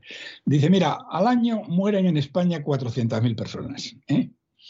y eh, hay otras 400.000 que la reemplazan, al menos a nivel electoral. Estábamos hablando de elecciones, eh, toda una serie de cosas que luego al final si tenemos un rato, sí le echaré, me gustaría echar una parafada. Pero claro, hay 400.000 personas que decía que ya no votan ni al PP ni al PSOE. ¿eh? Y otras 400.000 personas que votan a otros partidos, pueden votar también algunas al PP y al PSOE, pero que desde luego se informan de otra manera radicalmente distinta a cómo se, eh, mm, eh, se eh, informaban estos 400.000 difuntos. Mm, lo cual está haciendo también un cambio en los sentidos electorales verdaderamente, verdaderamente brutales. a pesar de las mentiras, de GAT3, de Sigma 2 eh, y de otra serie de, de otra serie de empresas sociométricas que están a sueldo de, eh, de, los, de los grandes medios. Hoy me comentaban, por ejemplo, el dinero que recibían periódicos como El Mundo, como la ABC, de, publicidad del, Partido Popular y cómo, bueno, cómo se dedicaban a otra serie de cosas. Pero bien, vamos al tema económico, si le parece, don César, y si luego al final eh, nos queda un ratito, pues eh, sí quisiera comentar algunas cosas importantes de la situación, bueno, del, eh, nombramiento por aclamación, ¿eh? estilo líder, eh, líder supremo, como en Corea del Norte, con la que va a ser nombrado el cacique, el, nacionalista gallego. Muy bien, pues vamos a ello. Bien, bueno, hoy lo más importante, como ya han podido ver ustedes, ha sido el, eh, eh, bueno, lo que el gobierno llama las eh, ayudas para salir de la crisis, donde el gobierno interviene todos los sectores de la economía y no baja ningún impuesto. Verdaderamente, verdaderamente es alucinante. Porque esto, ¿qué significa? Le llaman, fíjese, don César, eh, le llama plan de choque de respuesta a la guerra. ¿eh? Como si esta panda de mentecatos ¿eh? no hubiera, bueno, no nos hubiera llevado a la ruina, nos estuviera llevando a la ruina desde, bueno, desde que están en el gobierno. Porque fíjese usted, don César, que esto de plan de choque de respuesta a la guerra es una broma, porque en el año, en el año 2022, ¿eh? y bueno, esto ya lo he dicho más veces, pero eh, a mí eh, estas cosas ya sabe usted que hay que repetirlas, porque si no la gente pues a veces las olvida. En el año 2020, mm, mm, que bueno, primero en el año 2022, en palabras de la mentirosa compulsiva en Nadia Calviño, iba a ser el gran año de nuestra recuperación. Íbamos a ser el motor de Europa e íbamos a atar los perros con longaniza. ¿eh? Bien, naturalmente esto no es así. La culpa, ¿quién la tiene? La culpa la tiene la guerra o la tiene Putin ya, si la quieren eh, poner eh, mejor. Pero ¿qué ocurre? Pues miren ustedes, es que en el año 2020 la economía española sufrió una caída oficial, oficial, que la real eh, tuvo que ser mayor, sin la menor duda, del 11%. Es decir, tuvimos la mayor caída, señoras y señores, de todo Occidente, no de la Unión Europea, no de la OCDE, sino de todo Occidente. El 11%. En palabras de la OCDE, ¿eh? de, perdón, además lo he dicho mal, he dicho de todo Occidente, no, del mundo desarrollado. ¿eh? Estoy incluyendo también Japón, estoy incluyendo China, estoy incluyendo los países del sudeste asiático, estoy incluyendo India, eh, etc. Eh, mm, entonces, estoy incluyendo, quiero decir que están incluidos esto. O sea, España fue el peor de todo para que esta sinvergüenza de Calviño, que ya ha perdido la posibilidad de integrarse en la Unión Europea y ahora no tiene más remedio que lamerle los pies al sátrapa civilista, ¿eh? Eh, eh, bueno, es que fue un año absolutamente catastrófico, pero claro, si uno mira el endeudamiento de España, el endeudamiento de España es que ha subido en 200 y pico mil millones de euros, 260 mil millones, me parece que era el último cálculo que hacía esta mañana con los últimos datos que hay, porque los datos se publican con un cierto retraso. El Banco de España los publica con un cierto retraso. Bueno, eh, verdaderamente tremendo. Mm, del, eh, del, año pasado a este, don César, eh, y queridos amigos, nos han incrementado los impuestos en 18.000 millones de euros. Estos son cifras oficiales de la agencia tributaria. Las cifras eh, de enero, febrero, bueno, realmente la de diciembre también. Diciembre, enero y febrero no se publicarán hasta pasado mañana, el 31 de marzo. Bueno, esto no es culpa del sátrapa porque esto ocurre, eh, viene ocurriendo siempre desde que yo tengo memoria. Eh, no sé por qué la agencia tributaria el, último mes del año tarda, eh, se toma hasta el, 31 de marzo para publicar y publica, y publica cuatro meses seguidos. Por, las vacaciones. Pues créame que es por eso, créame que es por eso. Deciden tomarse, aparte de los días de vacaciones que tienen, algún otro de añadido y, y entonces eso retrasa el trabajo, como es natural. Pues el año pasado, el año pasado, que esas sí las acaban de publicar, les han incrementado, nos han incrementado a todos los españoles, eh, nos han incrementado, perdón, mm, la verdad es que he hecho una cuenta y la, y la he hecho mal, ya no sé ni restar. Bueno, para que vean ustedes las cifras y para que vean cómo me he equivocado.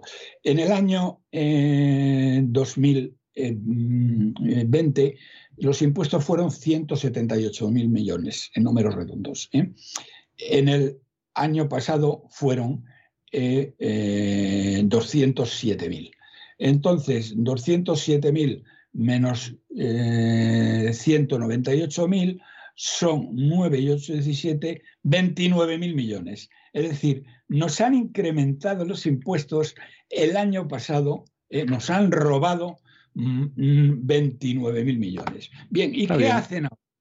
Bueno, pues al contrario que todo el resto del mundo, eh, en este caso, que todo el resto de Europa, eh, este plan de choque, de respuesta a la guerra, ¿eh? que sería la guerra que estos nos han declarado, que va a entrar en, en vigor el primero de abril y que han presentado las tres vicepresidentas. Nadia Calviño, que es una mentirosa compulsiva, Yolanda Díez, la vicepresidenta comunista, que es una analfabeta, y Teresa Rivera, que es la ministra de, mm, de lo que antes se llamaba energía y que ahora se llama eh, no sé cómo, pero da lo mismo, algo así como de, eh, bueno, da igual. Eh, esta Teresa Rivera es no solamente una analfabeta, es una sectaria radical, una marxista ecologista, que es la culpable principal de que tengamos el gas, el petróleo y los productos petrolíferos más caros eh, antes de impuestos que ningún otro país europeo. Y eh, estas individuas han explicado en qué, de dónde van a salir los 16.000 millones que se va a distribuir eh, este, este, plan para salir de la crisis es de 16.000 millones. 16.000 millones. Fíjense ustedes que el año pasado esta, chusma social comunista nos endeudó en 100.000 millones de euros. ¿eh? En 100.000 millones. Aquí lo que. Y nos, nos subió los impuestos en 29.000 millones. Bueno, pues ahora van a eh, dar eh, 16.000 millones, 6.000 en ayudas directas y luego los otros 10.000 en créditos ICO, que hay que devolver con el aval del Estado. ¿Eh? Entonces, eh, fíjense que al final del día nos dan 6.000 millones, pero no en bajar impuestos, porque eso es algo que es como mencionar como el agua bendita para la niña del exorcista. Eh, para esta chusma social comunista. 6.000 millones que salen de dónde? Salen de los presupuestos generales del Estado. Es decir, señoras y señores, salen de nuestros impuestos. De nuestros impuestos. O sea, que estos canallas, en vez de hacer lo que han hecho todos y cada uno de los países de la Unión Europea, nos, eh, eh, nos primero nos lo roban en, impuestos, les he dicho 29 mil millones mm, mm, el año pasado y la semana que viene, si Dios quiere, les podré decir el primer trimestre de este año que van a ser alucinantes por eh, la subida de, mm, bueno, la, la, subida de la inflación, que eh, eh, que no, no bajan los impuestos.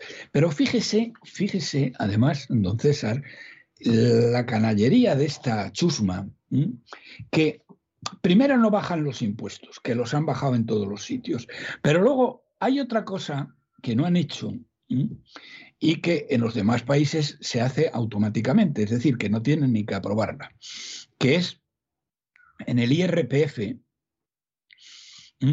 el eh, actualizar las tablas de retención, porque mm, ya lo he explicado, eh, creo, el último día, pero lo vuelvo a explicar hoy. Ustedes saben que el IRPF funciona por escalones. Es decir, hasta 20.000 millones, eh, hasta 20.000 millones de euros año, usted paga, pongamos una cifra, no me lo sé porque no la tengo aquí la tabla, pongamos que usted paga un 20%. Pero si usted pasa y cobra entre 20.000 y 30.000, pues eh, usted pasa mm, a pagar no un 20%, sino, por ejemplo, un 24%. Cierto. Como da la casualidad que el dinero ha, eh, que, eh, el dinero ha perdido valor por la inflación, usted a lo mejor le han subido el sueldo no sé, en algún sitio le han subido un 3% o un 4%, ¿eh?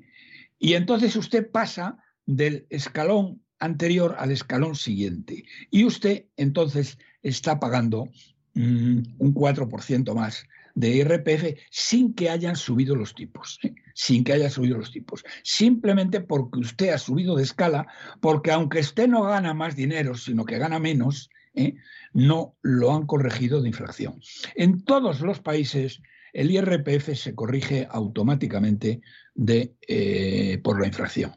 Y estos miserables no lo han hecho, con lo cual nos están robando de una manera silenciosa, ¿eh? sin subir los impuestos, nos están robando también en el IRPF, por no hablar del IVA, que en otra serie de países lo que se ha hecho es precisamente bajarlo. Pero fíjese en un tema ya más concreto. Es el tema de los carburantes.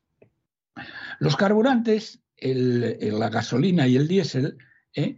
los bajan en 1.250 millones de euros, porque esto termina en junio, ¿eh? es abril, mayo junio, es un trimestre. En el resto de Europa esto se ha hecho por todo el año. ¿eh? Bien, el otro día les decía que habida cuenta del consumo de gasolinas de España, que no me acuerdo por exactamente la cifra, porque no lo tengo aquí delante, pero aproximadamente eh, creo recordar que eran 5.800 eh, millones de litros de gasolina y algo así como 26.000 millones de litros de gasóleo. ¿eh? Aproximadamente son estas cifras. Bien, teniendo en cuenta estas cifras, y si nos hubieran aplicado la misma bajada de la mismo incentivo, la misma bajada de impuestos que se ha aplicado en Portugal, en vez de 1.250 millones, nos tendrían que haber bajado 14.000. Si nos hubieran aplicado a esta cantidad de litros que tenemos nosotros la misma eh, bajada de impuestos, en este caso IVA, de, de Polonia, que ha bajado del 23 al 8, ¿eh? hubieran sido 8.000 millones de euros. Si hubieran sido eh, Portugal, o, eh, perdón, Portugal no, Italia o Irlanda, habrían sido algo así como 7.800. Es decir, señoras y señores, en la parte de los carburantes son 1.250 millones lo que este miserable nos da. Y fíjense ustedes lo que nos dan los otros. Pero es que además, repito, todo esto es en subvenciones, porque buena de esta parte de las subvenciones son subvenciones electoralistas, ¿eh? como la elevación mm, bueno, a las familias eh, más necesitadas, que se les da una determinada cantidad, etcétera. Que estará bien, eh, que no digo que esté mal, pero no lo puede usted hablar de que esto lo tiene, esto es culpa de la guerra. Porque claro, la inflación, antes de que empezara la guerra, estaba en España en el 7,6%. Y ya verán ustedes en cuánto va a estar en este mes, a pesar de las trampas que va a hacer la miserable de Nadia Calviño, ¿eh? que está presionando, le está torciendo el brazo al, INE para que mienta, cosa que el INE siempre acaba haciendo, aunque luego después lo corrijan al cabo de seis meses o de ocho meses o de diez meses y mienten en el crecimiento y mienten en, en la inflación y mienten en todo lo que haga falta mentir. Bien, entonces, fíjense, eh, fíjense ustedes hasta qué punto estos eh, miserables nos están robando, nos están engañando. Y bueno, y esto no les lleva a ninguna parte excepto a un empobrecimiento gigantesco mm, de nuestra economía, porque otra de las cosas que no les he dicho hoy, pero que les he dicho en otras ocasiones, es que en, esta, medida excepcional por culpa de la guerra, eh, en el año 2020, perdón, lo digo bien, en el año 2020, cuando fuimos la economía que más decreció mm, de todo, eh, en todo el mundo desarrollado, que le repito, no es como han dicho muchos juntaletras y muchos eh, opinatodos eh, Tertulianos opina todo, la mayor, eh, la mayor caída desde la guerra civil, que no. En la guerra civil, mm, en toda la guerra civil que duró tres años, el PIB bajó un 23%. Y por lo tanto, en ningún año bajó un 10%. Que fue, que fue fue mucho, pero es lógico en una guerra que además tuvo el lógico impacto que tienen todas las guerras, ¿no? Además con destrucción en medios de comunicación, en carreteras, en trenes, en puertos, o sea, lógico. Vamos. Muchas cosas. Bien, eh, hay que remontarse hasta hace 170 años, casi 165 años, de 1858, en el que hubo una crisis brutal que se llevó por delante la mitad de los bancos y la mitad de las empresas españolas, es decir, hay que remontarse 165 años para encontrar un desastre similar al que ha planteado o al que, bueno, al que nos ha mm, agraciado, con el que nos ha agraciado el sátrapa de la Moncloa y verdaderamente es que, eh, vamos a ver, Calviño, eh, doña Nadia, eh, la ministra comunista es una analfabeta, la otra es otra analfabeta. Y puede que se lo sepan o puede que no se lo sepamos, seguro que no se lo saben, pero tú sí te lo sabes. Y tú eres una mentirosa compulsiva que da verdaderamente, verdaderamente, es repugnante lo que haces engañando a los españoles. Pero más repugnante que todo esto es la reacción del que se autodenomina falsamente ¿eh? líder de la oposición. Líder de la oposición. Miren ustedes, el líder de la oposición, que será, eh, será elegido eh, en una elección en un, digamos, mediante un procedimiento similar al que se emplea en Corea del Norte, porque ni siquiera en Venezuela o en Cuba, eh, ni antes en la Unión Soviética se empleaba el mismo, pero sí con el que se emplea en Corea del Norte eh, eh, para la elección del líder supremo, Kim Il-sung, que tiene, el, cuando se vota algo ahí, ah, tiene el 98, 98,5% de los votos. Bueno, pues el nacionalista gallego, el señor Feijó, va a ser elegido el próximo sábado líder supremo del Partido Popular con un 98, 98,5% de los votos.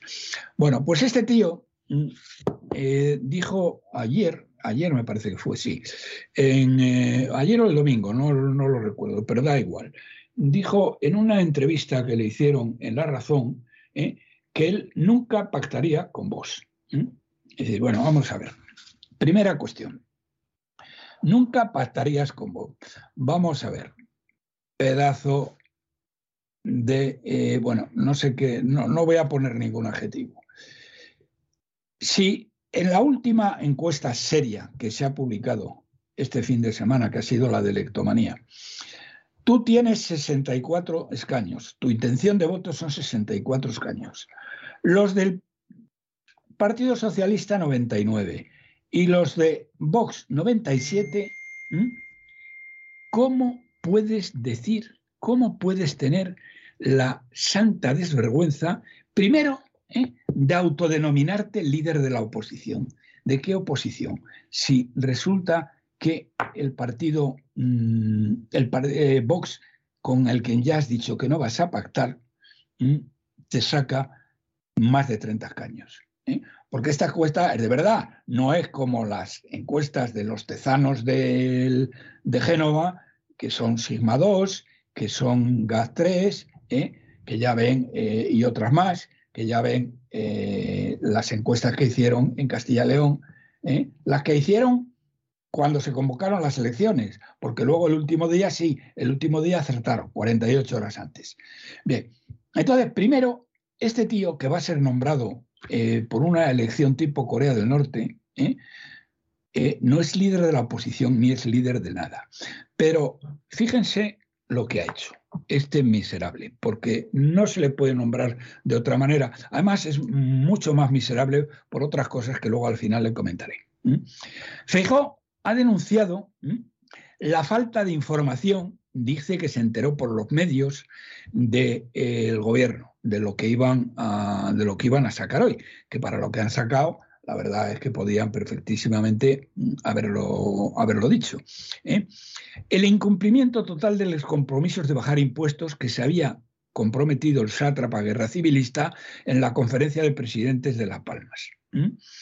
¿Eh? Eh, es decir, él lo que Feijó ha salido diciendo en todos los medios, y tomen ustedes nota de esto porque es, es mm, digamos, el sistema que va a seguir el, eh, señor Feijó eh, para eh, llegar a su objetivo, que su objetivo es pura y simplemente pactar con el sátrapa guerra civilista y formar un partido PSOE,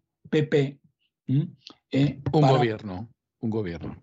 Perdón, un partido, un gobierno PSOE, PP, para, como él dice, recuperar el bipartidismo que ha hecho grande a España. ¿eh? Bueno, que ha hecho grande a España. Mire usted, señor Fijó, en, el, año 75, ¿eh? hasta el año 75 España estuvo creciendo al, al 7,5% acumulativo anual. Desde entonces hemos crecido por debajo del 1%. En el año 75 España era la octava potencia económica del mundo. Ahora es la quinceava o la dieciséisava.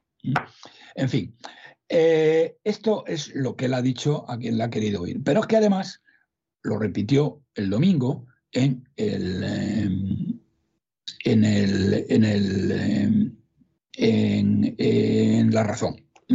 Por lo tanto, no cabe ninguna duda. ¿Y cuál es la estrategia? La estrategia es poner a caer de un burro a mm, denunciar falta de información, incumplimiento de todos los compromisos, en fin, eh, ponerle absolutamente a caldo. Eh, que no tiene, una de las cosas que más gracia me han hecho, eh, es que dice que no tiene, a ver si encuentro las palabras exactamente, mm, bueno, que no tiene ninguna política económica. Pero bueno, Vamos a ver, vamos a ver, Feijó. ¿Cómo que no tiene ninguna política económica? ¿Y tú qué política económica tienes? No teníais ninguna. Por no tener, no teníais ni un representante económico que defendiera las cosas en, la, en, el Parlamento. Eh, verdaderamente de WhatsApp. Pero bien, primero, una denuncia a la totalidad, una enmienda a la totalidad de lo que y, y, la denuncia de la falta de vergüenza y de honor y de palabra y de todo lo que ustedes quieran eh, eh, a el sátrapa guerra civilista y actual presidente de gobierno. Y acto seguido, don César, ¿qué cree usted que dice? Ilústreme, por favor. Pues mire, que dado que un partido, eh, que vamos a ver, un partido como el Partido Popular, que es un partido de gobierno, que tiene sentido institucional, ¿eh?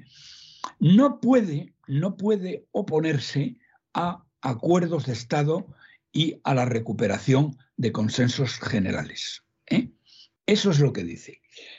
Es decir, fíjense ustedes para que para explicárselo mejor y más reducido.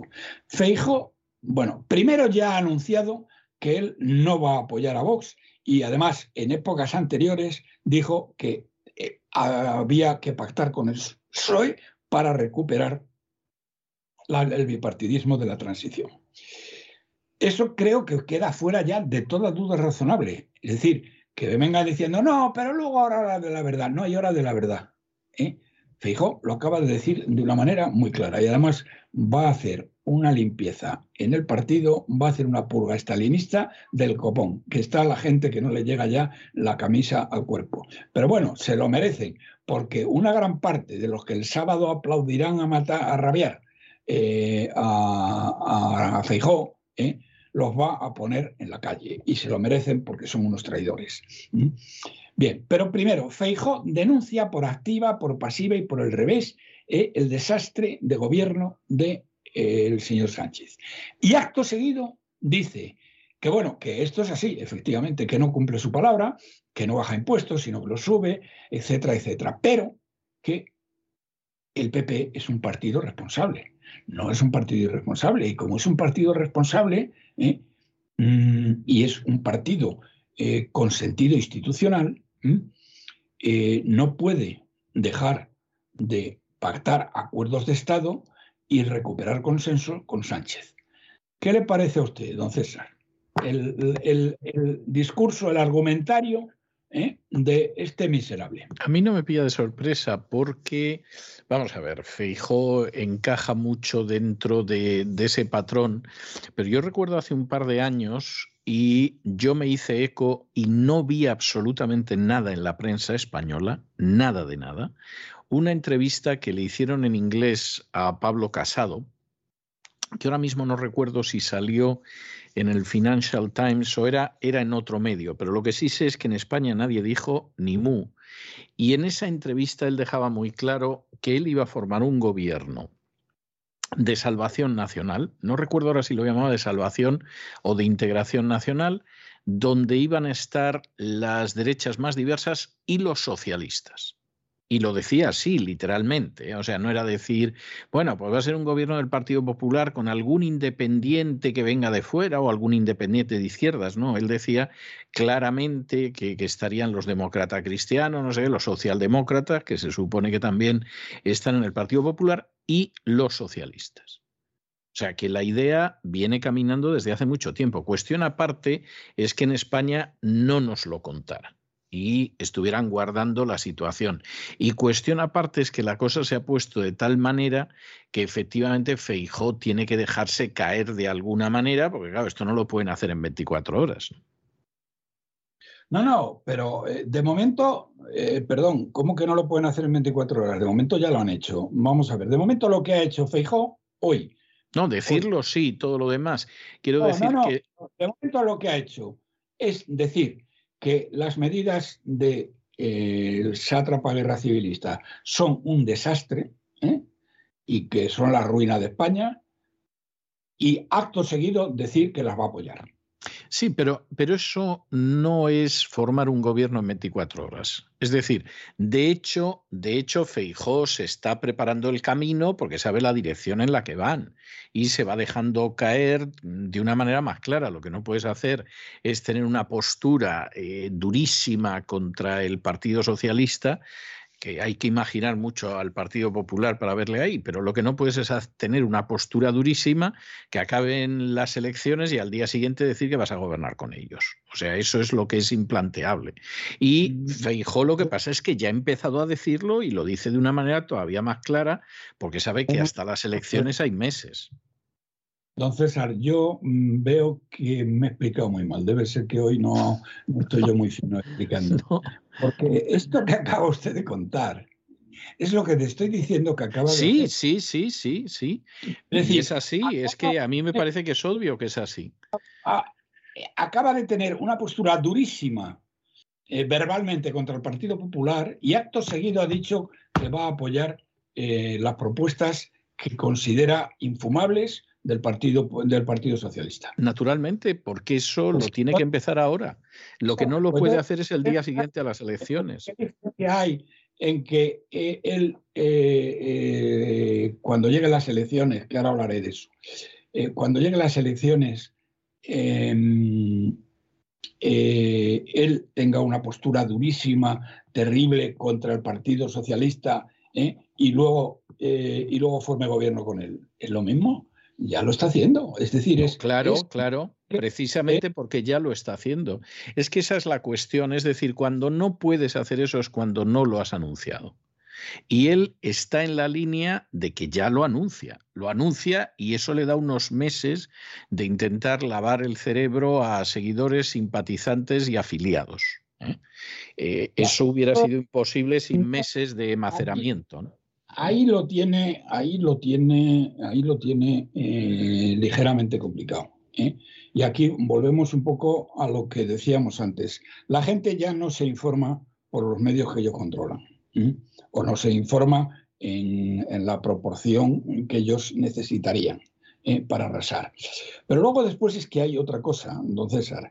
Es que yo doy por supuesto que el sátrapa guerra civilista eh, aunque yo creo que suspenderemos pagos a, principios, mediados del año que viene, y por lo tanto esto ya va a ser otra, otra canción, sí. Va a ser otra canción, pero la intención que tiene es de agotar la legislatura hasta principios del año 2024, para poder aprovechar eh, el último semestre del año que viene, en donde él va a tener la presidencia de la Unión Europea que le intentará sacar algún tipo de rédito.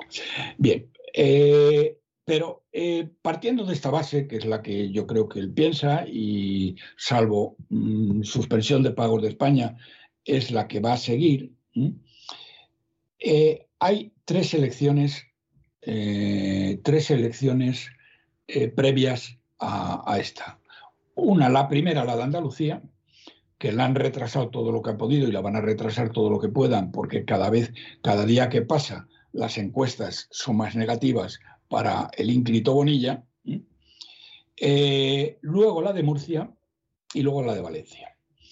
En las tres, con las encuestas que hay ahora, Vox es el primer partido en número de votos, el siguiente es el PSOE y el tercero es el, eh, y el tercero es el PP. En el caso de Andalucía, que son las primeras, mm, el PSOE y el PP superan en votos, en escaños, a Vox. Y por lo tanto, si se ponen de acuerdo, gobernarían PSOE y PP. Yo no tengo ni la menor duda que el miserable de Bonilla, que no ha tocado nada de la estructura paralela y de la golfería y el latrocinio que durante 40 años se ha estado cometiendo en Andalucía por parte de los socialistas, ¿eh? no va eh, entre elegir eh, de presidente a quien sea del PSOE o elegir a Macarela Eolona, suponiendo que sea ella la candidata de Vox, que eso no está claro todavía no tengo ni la menor duda que se va a pactar con el PSOE. Entonces, claro, eh, eh, ¿qué le quiero decir con esto, don César? Antes de que sean las elecciones generales, hay tres ocasiones en las cuales el PP va a tener que pactar con el PSOE para evitar que vos gobierne. Si es que eh, Feijó quiere... es obvio, sí. Eh, entonces, eh, claro, esto yo creo que va a tener unas consecuencias electorales absolutamente desastrosas para, para, para, para la credibilidad del discurso de que ellos, bueno, de que ellos, bueno, porque hay gente, fíjese usted, si son, no sé si llamarlo voluntaristas, tontos de lava o no sé cómo. ¿eh? ¿Eh? Es que hay gente en el PP que dicen que ellos van a tener mayoría absoluta. Pero bueno, muchachos. Eso no hay quien se lo crea, ¿eh? ¿Cómo, ¿cómo vais a tener absoluta si tenéis 30 escaños menos que el PP, y digo que Vox o que el, o que el Partido Socialista? ¿Es que sois tontos de lava y no sabéis sumar? Es verdad, es verdad que tienen a GAZ3, que tienen a Sigma y tal, que les dan siempre 30 escaños más al PP y le quitan 20 a, mm, eh, le quitan 20 a, Vox. ¿Eh? Pero aún así, aún así, no alcanzan todavía al Partido Socialista. ¿eh? Por lo tanto, si el señor Sánchez va a conservar su puesto en Moncloa será gracias a los votos del Partido Popular. Y esto yo, don César, creo que es el fin del Partido Popular, pero no ya en las generales, sino cuando se vea lo que ocurre en Andalucía, lo que ocurre en Murcia y lo que ocurre en Valencia. Yo creo que las perspectivas que tienen son malas. Sinceramente, yo, yo tengo la sensación de que tienen malas perspectivas, aunque también creo que sí es verdad que existe un votante del Partido Popular de la misma manera que existe un votante del Partido Socialista y un devoto de la Virgen del Pilar. Es decir, gente que, que en última instancia están ahí más por fe, por decirlo de alguna manera, que por consideración racional, ¿no? Y un cierto suelo tienen pero eh, yo mucho me temo que, que, realmente las perspectivas son difíciles y ya descolgándose con la idea de que van a apoyar a Pedro Sánchez, eso me temo mucho que no, no, les va a favorecer, pero bueno, esto es lo que hay. Bueno, Roberto, hemos, quedado hasta, hemos llegado hasta aquí y yo le tengo guardado una canción muy especial relacionado con lo que usted hablaba, de un conjunto que se llamaba Amistades Peligrosas, que es en las que está ahora el Partido Popular, y la canción se titulaba Me quedaré solo. Bueno, pues el Partido Popular va en la misma línea, o sea, en amistades peligrosas y con el riesgo de quedarse solo, que además se lo merecerá totalmente, porque lleva traicionando a sus electores por lo menos desde la época de Rajoy. De, la época de Rajoy, ya cuando llegó al gobierno Rajoy, la traición fue absolutamente innegable. Yo le dejo a las amistades peligrosas y él me quedaré solo y hasta la semana que viene, Dios mediante. Un abrazo muy fuerte, don Roberto. Otro para usted gritar quién o cuál. Ahora da igual, te juro da igual que hagas bien o mal. Si es que al final la gente se va y estás a ti que puedes arreglar mi vida capaz como eres de ser día, día, día, día, día, sin tu alegría seré un pringao, yo no me merezco la pena, tía, sin tu valía caeré en picao, me quedaré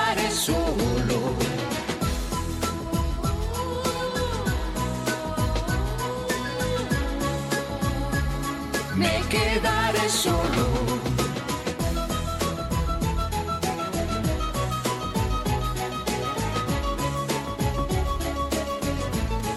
Sabes bien, tal vez no pueda cambiar, no vaya a cambiar, jamás caer bien o mal, se acerca al final mi triste final Y con estos compases del me quedaré solo, de amistades peligrosas, hemos llegado al final de nuestra singladura de hoy del programa La Voz. Esperamos que lo hayan pasado bien, que se hayan entretenido, que hayan aprendido una o dos cosillas útiles y los emplazamos para mañana, Dios mediante, en el mismo lugar y a la misma hora. Y como siempre, nos despedimos con una despedida sureña. God bless you. Que Dios los bendiga me quedaré solo.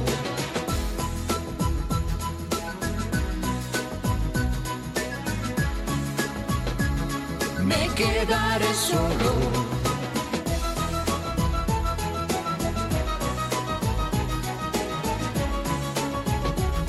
Me quedaré solo,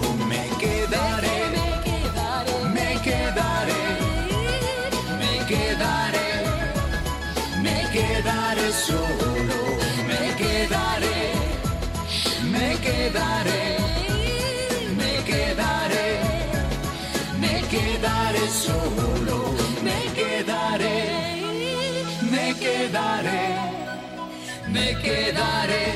El programa La Voz es una producción de Artorias Incorporated y al amparo del derecho a la libertad de expresión no se hace responsable de las opiniones vertidas en el curso del mismo me quedaré solo si un día sin tu valía caeré en picao. Me quedaré solo si un día sin tu alegría